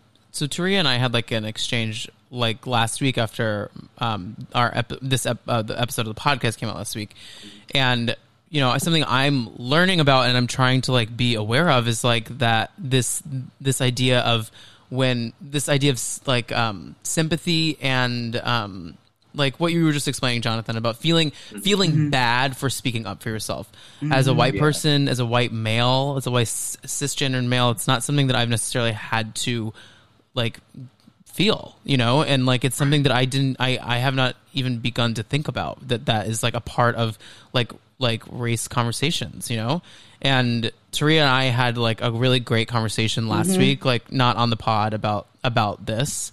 And I'm I just I'm I'm happy that like I can help curate a platform for us to have like conversations like this because I, I really do i mean Taria, you know i love you so much and jonathan yes. I, I, don't know you that well yet but I, I, I do love you and like i just want to i just want to i i said this to Taria on voice memo but i'm gonna bring it to the pod and just say like I, I i never want anyone to feel bad or uncomfortable about like speaking their mind to me regardless of what they're saying, and and even if it's something that I've done wrong, and someone's calling me out on it, I, I want to make sure that like no one feels bad. Um, that that this is a platform where people can you know put me in my place if I need to be. You know. Thank you for saying that. Yeah, because important. It is, and and yeah. it's authentic. Tom is amazing, and he knows from the first like interaction. The first that, time I heard his voice on do, another pod. Okay, yo, this is not I'm, me trying. But I'm doing it. I'm doing it. The first time I heard his voice on a pod, I was like, oh, so I like posted about his him being on this podcast. And I, when he contacted me, I was like, yes, just kind of commented back. I was like, oh yes, because I knew I would like him. So we appreciate that. Like yeah. you're truly authentic and thank you for always being open to conversations. I know for me, and I'm sure Jonathan, you feel the same. And even Tom, even though you're white, it doesn't mean like you don't feel the same. I don't always i'm not the type that always necessarily wants to dive into my feelings. And because i don't allow myself to feel them because some feelings i feel very deeply. And i'm like if i let myself tap into that emotion i might fight. I mean you just you know what i mean? Just yeah. anything. So i appreciate when we can talk about these things. And i was bothered that i was bothered yeah. and was voice noting like as i'm being bothered about this i'm also arguing with myself like why do you still why are you still affected by this? Why are you yeah. still? But because in small ways, it still happens. Yeah. Well, you something I, something I said last week that I, I do want to bring up because I, I, didn't sit well with me when I said it was that I, I I said that I felt that Crystal was coming across a bit cold to Sutton, like in her conversations. And after I talked to Taria about it, I was like, you know, I don't know that that was like the the absolute right thing to say about her because like I have absolutely no clue what it's like to be sitting in front of SpongeBob Sutton and SpongeBob Stracke, and like going oh through God, going through a whole weekend of her. You know, I, I, have literally no idea. So I probably be t- I too would probably in, it, like exhibit some cold behavior. You know, and I I don't know that it was necessarily my place to say that. So no, but you're. I, I think it was. I think people saying it would. People were taking that moment and then making it seem like she was cold the entire time versus right. yeah she people could say she was cold or shut off in that moment but we can see why. And my issue with the audience was the way they magnified. She's shaming. And don't get me wrong again i'm i, I talked to chelsea because she's in you know mental health and i understand the power behind those words. But when i heard people say crystal had me but she lost me when she called sutton crazy it's like hmm she lost you like, why are we? And I saw someone literally say, Crystal should have extended empathy to Sutton.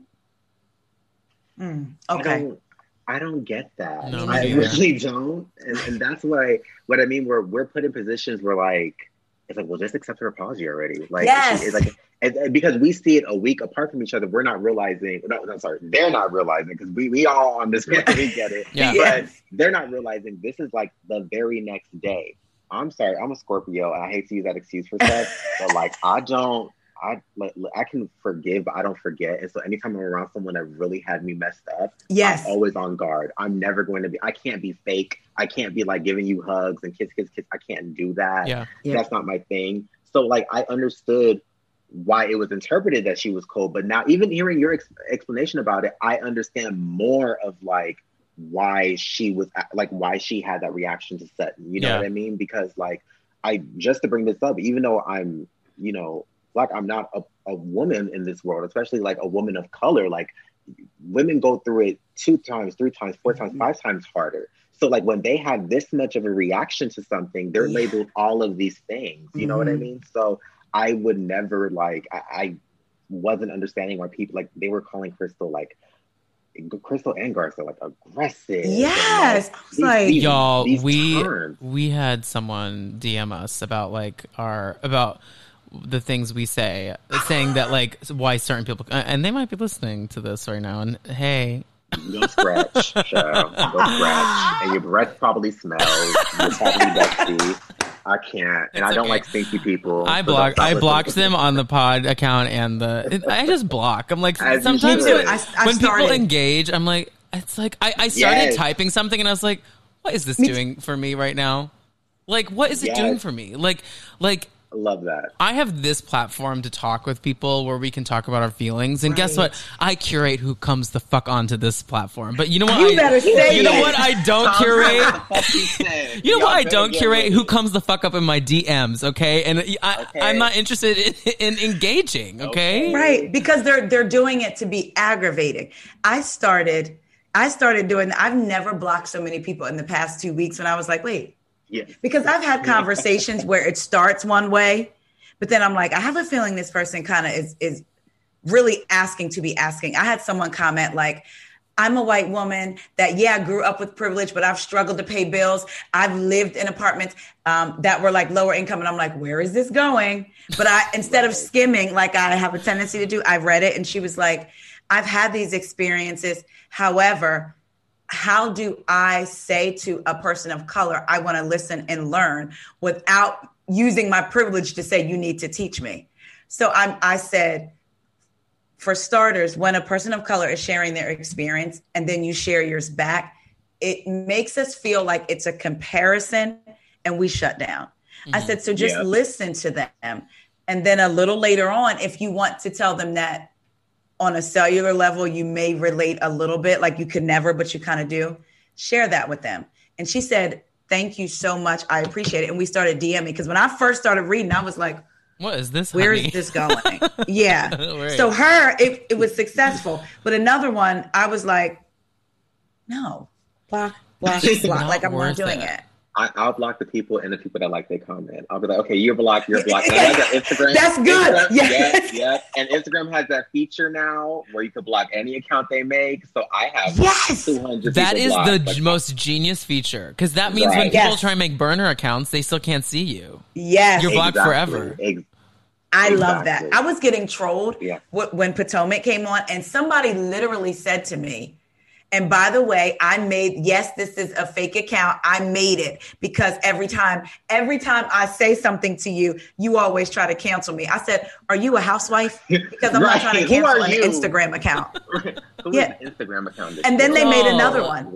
No. They started making burner accounts. Yeah. So I have a friend whose account was, let's say if it was Mary Jane, they would mm-hmm. say, Jane is Mary. They did it like three times. And I was like, yeah, they made it. I mean, concerning. I don't know if I can say this, but they made a twist on your podcast name, didn't they? Yes, they did.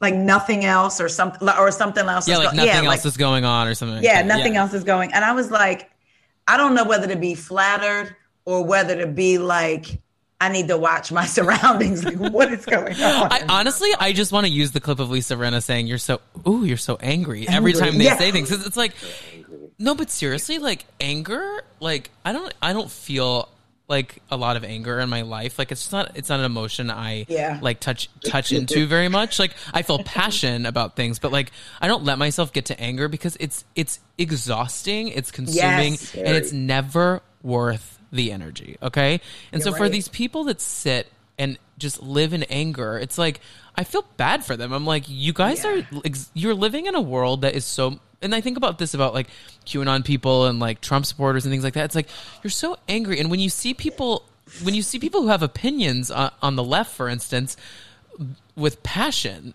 that we're not angry, we're passionate, right? Right. And yeah. we can get angry because there are things to be angry about in this world. Yeah. There are things that need to be fixed, but like, it's just like it's it's crazy to me that there's yeah. this huge half of the country honestly exhibits yeah. the, over half honestly but really but exhibits so touches in on anger so frequently. And it's like no wonder you look no look how orange you fucking look. Like no wonder you right. look like that. Like because like you're you you're ancient because you you're you've lived an angry life. Okay. Yes. They'll be 28 looking every bit of 69, mm, Yes. 70, 71. Always look Meanwhile, a mess. pa- Never. passion keeps my skin tight. I was going to say okay? we, we're, we are over here tight. Okay, look, Jonathan, I can hang out with you and Tom and not be like she's old enough to be his mother. so, oh, you look amazing. yeah, period. I can't. When I- Taria told me how old she was, I was like, I'm 44. that is crazy. you're lying. 44. April Oh, 4th, 1977. Play that number, somebody. That's a lot of fours and sevens. That is near. Wow, I, that's you look amazing.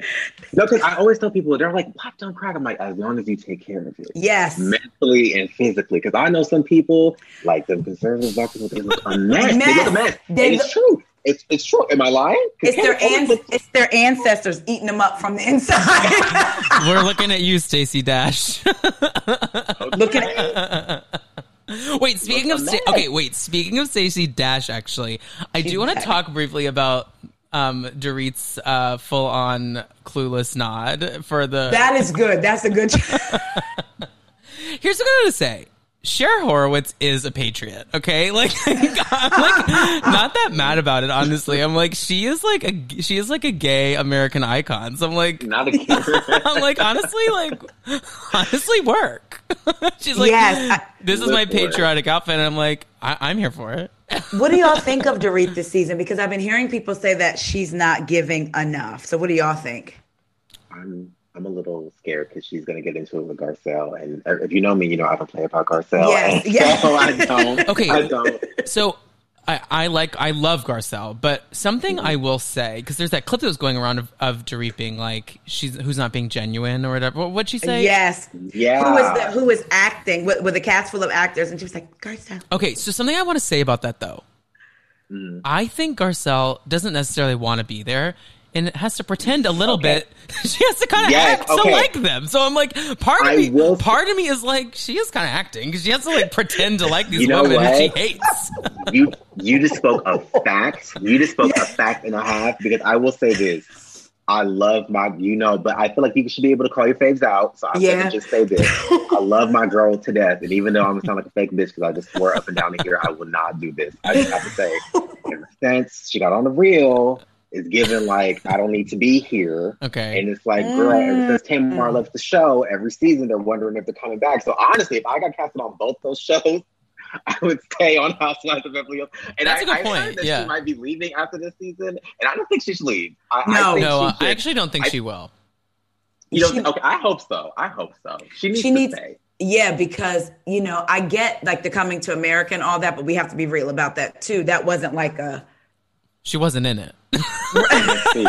She didn't She speak. like for Exactly. those for those So- that don't know coming to America and like are watching the show and be like she wasn't coming to America and you go back and watch both round 1 and round 2 it's like she's in other movies she's not in that movie yes. Yeah, it's she- like so, so Garcelle, I need you to.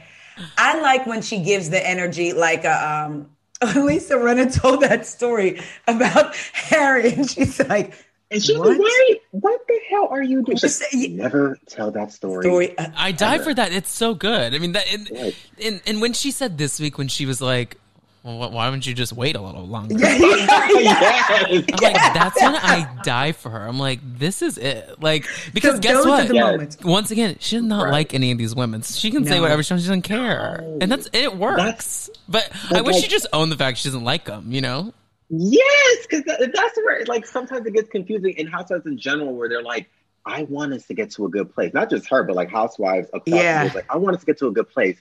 And then when the cameras go down, they're like, "Well, what's the last time you've seen so and so when we were filming?" Like, that's Yes, not really yes, your that's home not girl. real. Like, I yeah, on her podcast, um, in bed with Garcelle, she had Casey Rose Wilson on, Love and she was like, um, "Who, uh, who do you think is the Karen?" And Casey said before she could finish answering, she was like Sutton, and Garcelle was like Kyle. She really doesn't like Kyle, and I, Oh. I don't. But and you know what? I think what she can't say is, if all of us were together and we were around somebody and we were talking to them, we could pick up on whether or not their energy is funky. But you can't really say, like, that's really technically not an excuse if they've never done anything to you. So I said, she probably feels how I feel about Kyle, but she has to interact with her. So she can't say her Mhm. energy. But I, part of me wishes she would stand in it because last season when Andy asked her about it and she's like, I forgot everyone else's name. I'm like, Garcelle.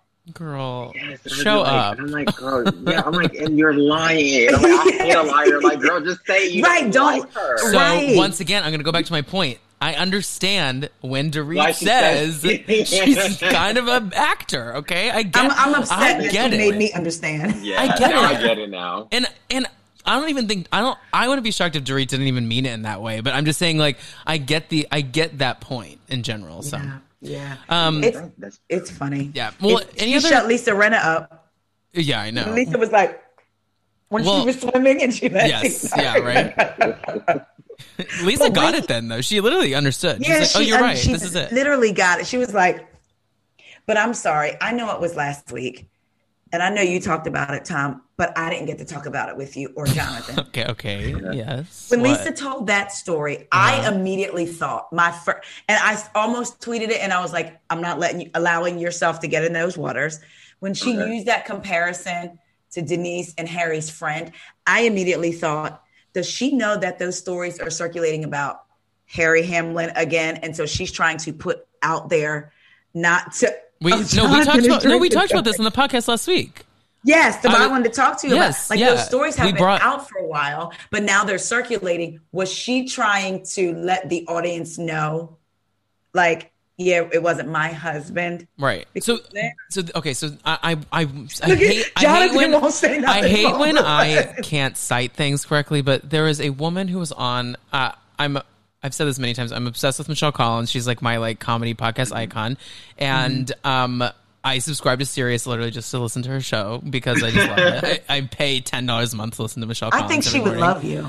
I, I think she would too. She- I, I have asked her to come on, but she doesn't have her DM. She has her DMs open, but she doesn't check them. So Oh, okay. that's okay. I respect your boundaries, Michelle. I love you. We'll manifest. Um, we'll manifest. man- Yes, yes, we're gonna yes. manifest it for you. But um, she had this woman come on, and I'm feeling very bad that I'm not remembering the woman's name. But she, the woman brought this up on on her show. said said that she had heard that that Harry has maybe some not so great Me Too esque stories that could come out about him. Um, and brought up that conversation there, which was when then I recorded that night and brought it up last week. But I think that Lisa Rinna is probably the smartest person on the show in terms of like stories. Like she she gets she gets press. She understands it. Like she understands how to manipulate things. Like uh-huh. she doesn't even try anymore. It's so innate in her blood. She knows how Yeah, to just yeah. manipulate things. So like she and she's not afraid to bring up anything. So like Which is scary in a way. it's so scary. scary. And so I I do think that there could be some truth to the fact that like she's trying to divert attention. And then um we brought this up last week, but also I saw some accounts posting about this. It makes everyone think back to the Kim Richards you don't want to talk about the husband comment. Oh my gosh, you're right about that. Yeah. Yeah. Ooh, It makes you I was think. not happy with her. That and then did you see where someone brought up to they say that they have a Canadian marriage because he does a lot of work in Canada. So and he has a place up there. So what goes on up there is is is allegedly they're saying it's like, oh, I don't see it, I don't know it. Right. So he may have his other people up there. That's also been alleged. So I'm like, because there's no reason Lisa got that mad. If somebody said that about my husband, I'd be like, talk about him. What? Yeah, I was careful. like, what you want to say? But Right, what you wanna like, what you want to say? say? Yeah. Exactly. If I punch you in your mouth, you'll know something. What- but go ahead and say. What did. Nene say? Nene was like, my man, my man. man. Talk about my man. exactly. If it was Kandi, Kandi would have shut that shit down. Yeah. She would have been like, what you want to say? What you want to say? Kandi would have been ready to fight. Like, oh, okay. Yeah, I just. What about that scene with her and Harry? Did y'all buy it? No, she It looked was- like she was on set. She was like walking around, like performing this whole thing. I'm like, y'all did a dress rehearsal of this whole goddamn Yes. scene. I'm like, I can't. I cannot. It was funny. It was funny to me when she said his tacky ass pool. I'm not gonna Yes, lie. Anytime that was someone funny. says Yeah, tacky, yeah. I Yeah. think that's so funny. But when she said that, I was like, yeah, they're married. Like, like they Yeah, have sure. something because yeah, exactly. Because she could say that exactly. Like Erika and Tom, their vibe has always been, I respect him, and it's always been like a Yes. weird like thing. But like with Lisa and Harry, you can tell that there's something there. It might not Yep. be, you know, a might be a little. The door is cracked, marriage. Maybe not open, but Yeah. I took I took notes to ask y'all Okay, quick what- what- questions. what? And so You bringing that up? Okay. Good for it. when um Mauricio okay no when Kyle said how did you feel or did you it was just like what when to me it was funny when she said I make it a rule not to discuss politics but this is one of the most important elections of our lifetime and I thought that's probably why we should discuss it because look at what we've Yeah. come to Right. you know, like we don't talk about it. But then she also, in the beginning of the season, I think the first episode, she sat in her confessionals and was like, when you look at Tom and uh, Erika, they just make sense. They go together. And I was like, oh, she's saying that for a reason. And then this episode, she said, uh, but when you look at their marriage from afar, it's she, it's not shocking like that they're getting a divorce. And I was like, that is not what you said three episodes ago. I know, but I think I, I think what she's saying is like she gets it because she's in it, like she's there and met him. Oh, but I think okay, she's saying. I understand from afar why it's not that surprising because he didn't read, he's not in her book and probably didn't read the book. He didn't go to the Broadway Okay. show, which the Broadway show thing I will never get over. I think that's so fucked up.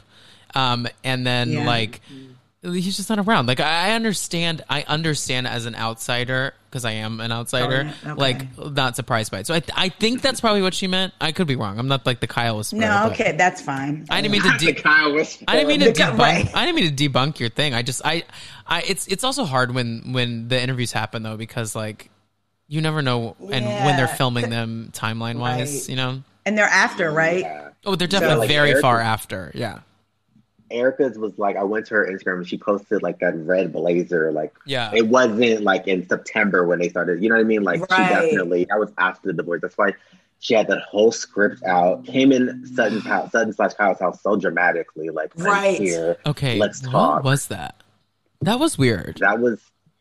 She's such an actress. But can I be honest? I kind of died I for live it. a little bit. Yeah. Oh, I Yeah, live yeah, for I it. kind of live. yeah. It's iconic. Like if I if I was if I had done what she had done, like and there was all this divorce happening, I would walk in like a full like like the witch and Snow White. Like I'd be like "Rah!" like just like hunched over, Like- hood up, looking. I'm not even gonna lie. Like last season of Beverly Hills was like so interesting because, like, first of all, I will never get over the fact that Denise the Richards was a housewife. Like, we Yes. all like Denise is like a household name. Mm-hmm. This right. isn't like someone that you might know. This is Denise Richards. So that was like interesting. But then this is like even more, especially after. This is why I'm telling all the listeners right now, you need to watch the documentary because after you watch that documentary, you're going to want to watch this show every single Wednesday. At 8:30, Yes. you're not going to want to miss an It's episode because I know she messed up. I know she said something she wasn't supposed to because there is too much going on. Like you could just tell the way she walked in, like it looked confident, but like there was a layer of like nervousness. Yes, and, like, behind it. Yes. yeah, exactly. And we all know that like before stories come out, people usually get a heads up. It wasn't Ah. like she woke up one day and LA Times wrote that big ass article and she was like, Right. oh my god, what? Like she probably knew about the Housewives and the Hustler and LA Times. Like, And you were subpoenaed in May 2020 and in September, and you filmed in October. How was she able to dodge subpoenas? Like, she's so ghetto for that. That That's- that's- like so, so that was ghetto. like- Do- That's dodging so- dodging subpoenas is her new single. Honestly, She should- okay. speaking of the documentary and Housewives, watching them watch her, can you imagine how they felt? Mhm. I was like, Wait, oh so my God. Who DM? Someone. This could be very easily figured out, but someone DM'd me today, I think, and said um, that they no one that Eric unfollowed everyone in the cast. Did everyone? Did it? Please tell me that's true. I will live. Go I'm sorry. check, check right now. we both went to our phones. We both were like, Because I'm not gonna lie to you, this lady is a lot of things, but she knows how to make good TV. And if, if this does. is true, She does it. if She does true, it. There are live. sometimes when she's not making any TV, but but she is now. Does she? Everybody's She life does. Oh, is. Everybody's she does. is smoke Okay. mirrors. yeah, like girl. And the way, like, this how does she know about the divorce because when has she ever talked to Garcelle this much? Like every single time she saw Garcelle, she's like, Tom, life is Yeah. such a mystery, and Tom's at the office, and oh, Garcelle, Garcelle's like, oh, oh my goodness, are you serious? Like, yes, like it was like, no, girl, you you knew this was happening. They That's talk- what keeps them going, honey. That's they what keeps them talk to each other like they are like flappers at a bar and like in a casino. There- There's like there's like, don't you know how men work, honey? Huh? Honey, no. Yeah. But uh, you know when the men are at the office, the the women are at play, mama? Huh? I'm, I'm like, what? Like, you look good, Garcelle.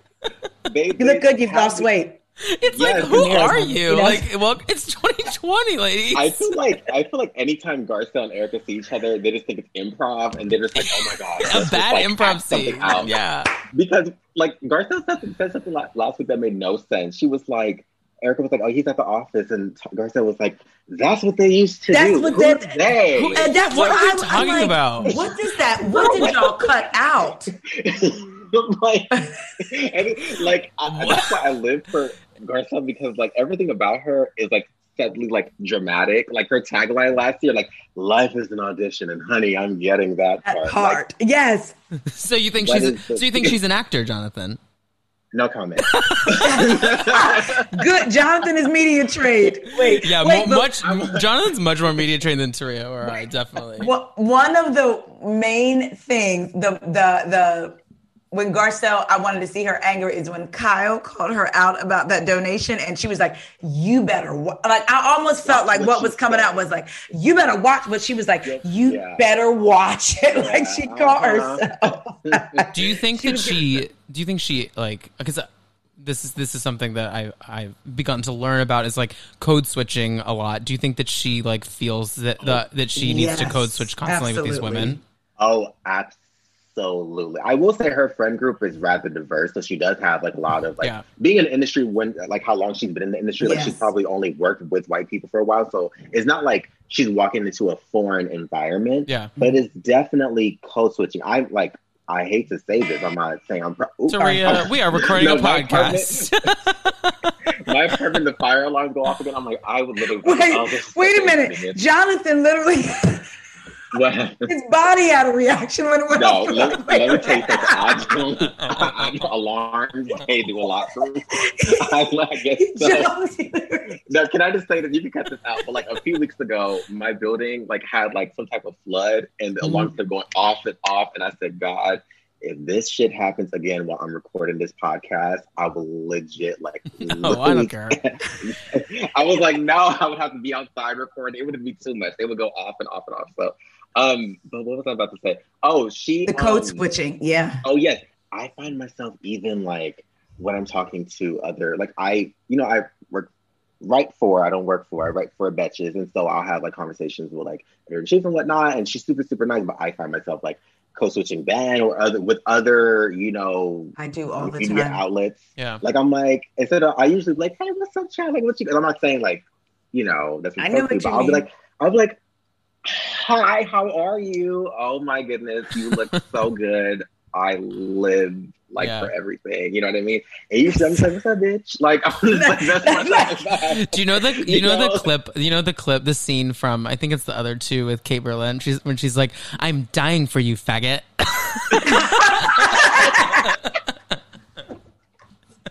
It just made me think of that when you're like hey oh how are you? for three, like, do you notice when they speak to you, like when you have non-black people speak to you, all of a sudden it's a little bit of a black scent that pops up. Not all of them, but like some of them, they'll be like, "Girl, yeah." I get that, and you're just like, where do I go with this?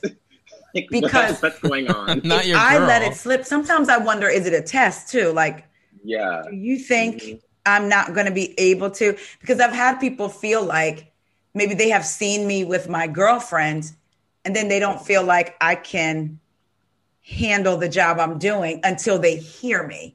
And Mhm. it's like, oh, you're so professional. And it's like, how would you expect me to be? I had a meeting earlier this week, and even though I was comfortable, I was still like, you know, and using my dad calls them quarter words. He's like, go ahead with with your quarter words. like my dad used to make me. My dad would pick a word out of the dictionary, and I had to spell it. He'd be like, spell this, spell that, and it was oh, growing up. So I'm a very good speller, and I've lo- and I'm a lover of words. So I'm a what is it? A, a, a lingo, um, a lingo file, or a a wordsmith no, it's no. There's it's a when you that's a love term we know. Know. Like, it's called a link- either a link- a something of file, and I don't like saying it because it sounds too much like a pedophile got it to me. But it's like a lover of words. But so it's funny because the, it, it's like, are you are you trying to fool me into slipping Right. into? So I'm just going to go ahead and stay who I am. And like you said, it almost, hi, how are you? Oh, it's so good to see you. But mm-hmm. like you said, with my girlfriends, I'm like, girl, let me tell you. you know, like- exactly. My girlfriend- my- um, Oh, I'm she works at Kaiser Permanente, and you guys have one in California, right? yes, we do. Yes, She sits um, up front. If y'all, y'all would love my girlfriend. If you hear her talk to mm-hmm. patients, and then you see her in these streets, you would be like, is that the same person? Cause talking about ready to fight, she's always like, uh "What's going on? I'm on the way." No, we're not doing that. Okay, So that's I I get work at it. Trader Joe's. I would be like, "Oh my gosh, how are you today? I love this product." First of all, I'm just gonna give you an insight. We don't give a fuck about what you have in your cart. yeah, I no, I, I knew that. Yeah, I don't care that you got the sunflower, the co- chocolate covered sunflower seeds. Like that's Those slap though. thing. I, I yes, they do, they do. But like you know, we have to put on. So I definitely I've been in that situation. Yeah, Garcelle, I just want her to go off for one. Eboni doesn't seem like she. Eboni feels to me like she speaks that way all the time. But if y'all would have been in that clubhouse and when it when her and Leah started talking together, Eboni was very much talking like this, but still kind of like, yes, I understand. hmm yeah, that's when her and Leah came together. It was like, yeah, because she stay on my phone. I mean, I'll be like, I don't need nobody to speak from. Like, it was very much like a. It became so relaxed, Mhm. and I rem- I found myself kind of like, but then it's like she should be able to be who she was. But it- I feel like Eboni speaks how she speaks in life, but then also her job, she talks like literally all day. The podcast, Right. The correspondent, Right. but her being with Leah, it just I'm if y'all had a heard it, you would have been like, "What is happening?" Because she totally just like Yeah. the same energy that. Leah had. She kind of matched it, also in verbiage. So I just had to throw my twenty five cent with that, also in verbiage. Well, yes, for the verbiage. I feel like we have covered essentially anything we could have covered. Don't you think today? yeah. Yes, there was was one fun. question though. Oh, what about Crystal saying? I love throwing. I'm sorry, not Crystal Sun. I want to go back to that. Have y'all seen online today? Just real quick, Mhm. people coming for Crystal saying she's ostentatious. Who spends ninety five thousand dollars on a purse? That's why I made the post I did breaking down Yeah. what people spent for. Pe- I literally saw people like that is disgusting. I thought we watched these housewives for that. That's what I thought, and she's Exactly. confident. Yeah. Welcome to. Yes. Yeah. It makes it. It makes them squirm. Like Yes. seriously. Like Yeah. the people up in the, these comments, I'm like, y'all are crazy. Like about just like getting so angry at her about like her wealth, her emotions, her. It's just like people really. People white people really get so uncomfortable by by like just, just anyone who doesn't look like them. Uh, yeah. And I'm like, anything they do, they anything they do, put they can price, find her. right. And also, I heard. the bag is more expensive than that. I heard too. Yeah, it's one hundred ninety five thousand. Not ninety five. It's hundred and ninety five. Because actually, when I saw ninety five, I thought it was low. Uh, Because I, I don't- not low. Like that's way more than a, Right, that's like my right. s- like way more than my salary. But like, but I, I, but I u- used to know someone who worked at Hermes, and Okay. like I thought that Birkins went for even more than that sometimes. So yeah, when yeah, it, I think it's hundred and ninety five thousand actually. I was living when she put that out, and Kyle was looking like Pretty Women, Pretty Woman after the fact. I was like, she reminded me of Julia Roberts in that get up with that hat and Pretty Woman. But I. I was like- That's what um, they said today on another podcast. They were saying they did. Oh really? Yeah, It gave me yeah, Pretty Woman. I was like, uh, okay. But I was living when Crystal was like, I put it out just for you. The only thing, the only thing that kind of me a little bit was at the election party when Lisa said she was going to move to Canada, and Crystal's husband said, I mean, it's really not been that bad. For who? for you, maybe. Did- did you hear that conversation? I think I missed Right. that. Yeah, I remember that. That's when Mhm. It doesn't become necessarily a race. It's more about classism and Yes. whatnot, and Yeah. rich privilege. Yes. That type of thing. Like See Yes. that? lives in a See that? I had I had taken what had happened was I took an edible last night when I watched this episode. Go back and watch that scene. Him and Lisa Rinna, Lisa Rinna was like, I was going to move to Canada. And he's like, I mean, it's not been that bad, you know. Oh, I need, I need to that. go back. Um, wait, so before we before we wrap though, I do want to just read something that I I think we all saw on the gram today, but I think it's like so great and like I want to just reiterate this to anyone listening to this podcast, uh, like to listen to this, and if you have a problem okay. with what I'm about to read, maybe don't tune in next week. Um, I so this is from Queens of Bravo. Everyone was sharing it today, uh, and they said, "I hate how in the Real Housewives universe, issues like suicide, death, cheating allegations, sexual harassment." Rape accusation are considered mindless entertainment. But as soon as they talk about race and being culturally sensitive, people are like, this show is no longer for me. So I just want to like kind of leave our conversation today at that because like if if you are uncomfortable by like kind of like everything we've dove into today, I'm not saying don't listen to more episodes of this podcast. It's important to listen and learn. I, I'm doing the same thing too, but like think to yourself about why when you know people lose their husbands to suicide on these shows you find it entertaining but when people feel like they are being um, judged because of the color of their skin it is um, makes you uncomfortable So I don't know. I just kind of wanted to leave That's the conversation good. on that. Don't you think? Period. That's um, yeah. But um, Jonathan and Taria, I want you to tell everyone. First of all, thank you guys for coming on. I had such a fabulous time. This was truly the best. I was looking forward to this all week long, and it exceeded expectations. Me I too. I was gonna upload this episode on Sunday because we had one for Friday already recorded, but I'm just gonna upload this one. I'm not even gonna edit it. I'm just gonna like upload it like now because it's just good. The whole thing's good. Y'all are the best. And before we let you guys go. Um, let's start with Jonathan. Um, I want you to just tell everyone where to find you and all that stuff.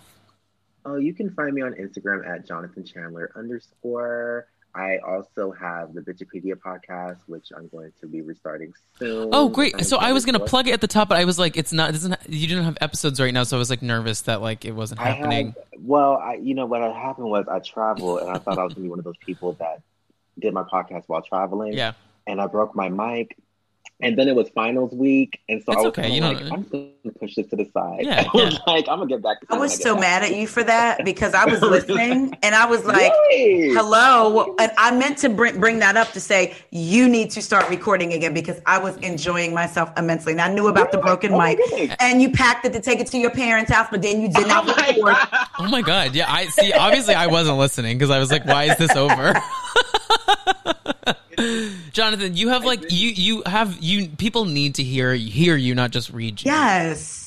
Really? I'm sorry. I, I don't. I never think that people actually listen to it. I just uh, do yeah. like, as my own diary sometimes. Yeah. So you, thank you so much for that. Like that, like makes like my entire week. Oh my god. Yes, I'm like. Taria is the most supportive friend. I even tell Taria, I'm like, girl, I don't always listen to your episodes. and I don't get it. And see, the thing is, to me, I don't. Yeah. For me, podcasts are a thing. Yeah. I love them. I love hearing conversation. I like talk radio versus music radio. Mm-hmm. So I don't expect people to listen to every one of mine. I listen because they're my thing. And I'm glad that I like yours. You know what I'm saying? It's yeah. like they're my thing, but if you don't like them, you're I had to put a friend of mine's on ice for a bit because he was getting a little bit carried away. So I was I told him say their name.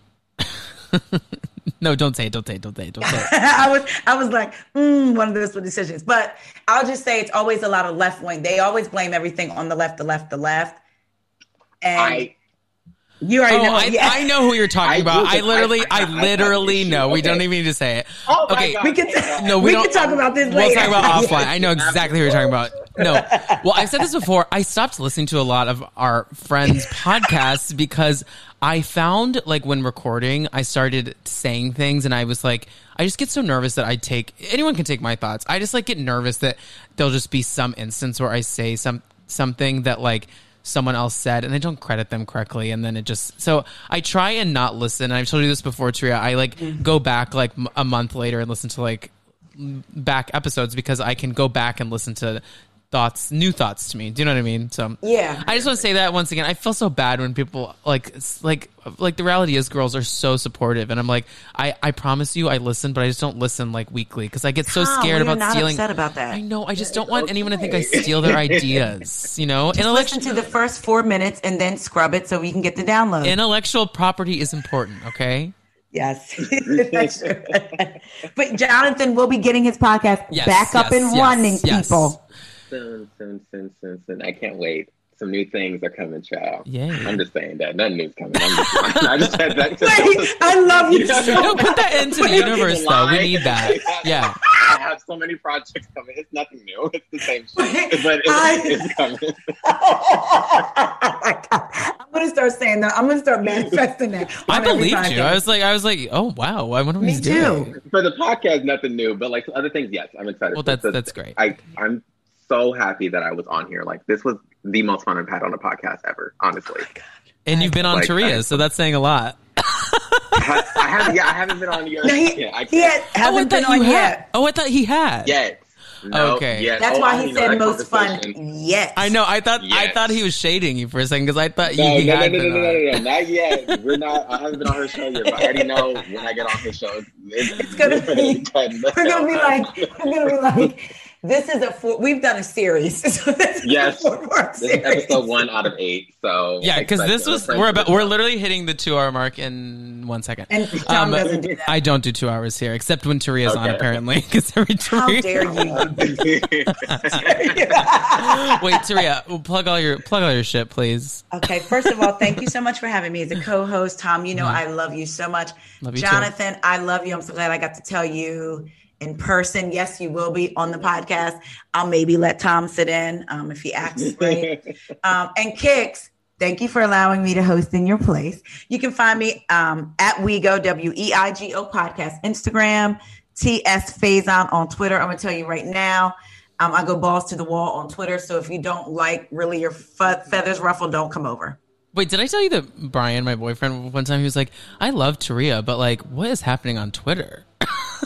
I was like, go balls to I was like, wall. Brian, I don't know. This is why I'm not on Twitter. to me, I feel like since that's a cesspool, I'm dumping my thoughts over there, and, And you then do. You do, Sometimes baby. I'll screenshot them over there because there are conversations that I want to have, but I'm like, when I put them on Instagram, I get those conversations. Versus Twitter, I'm like, "F you all." Yeah. This is how I feel. Well, there you go. Um, yes, and you can follow me at the Tom Hamlet, and you can follow the podcast at Dumpster Dive Pod. Um, rate, review, subscribe to all the podcasts in the chat. And um, everyone have a fantastic night. Say bye to the listeners, everyone. Bye. Bye.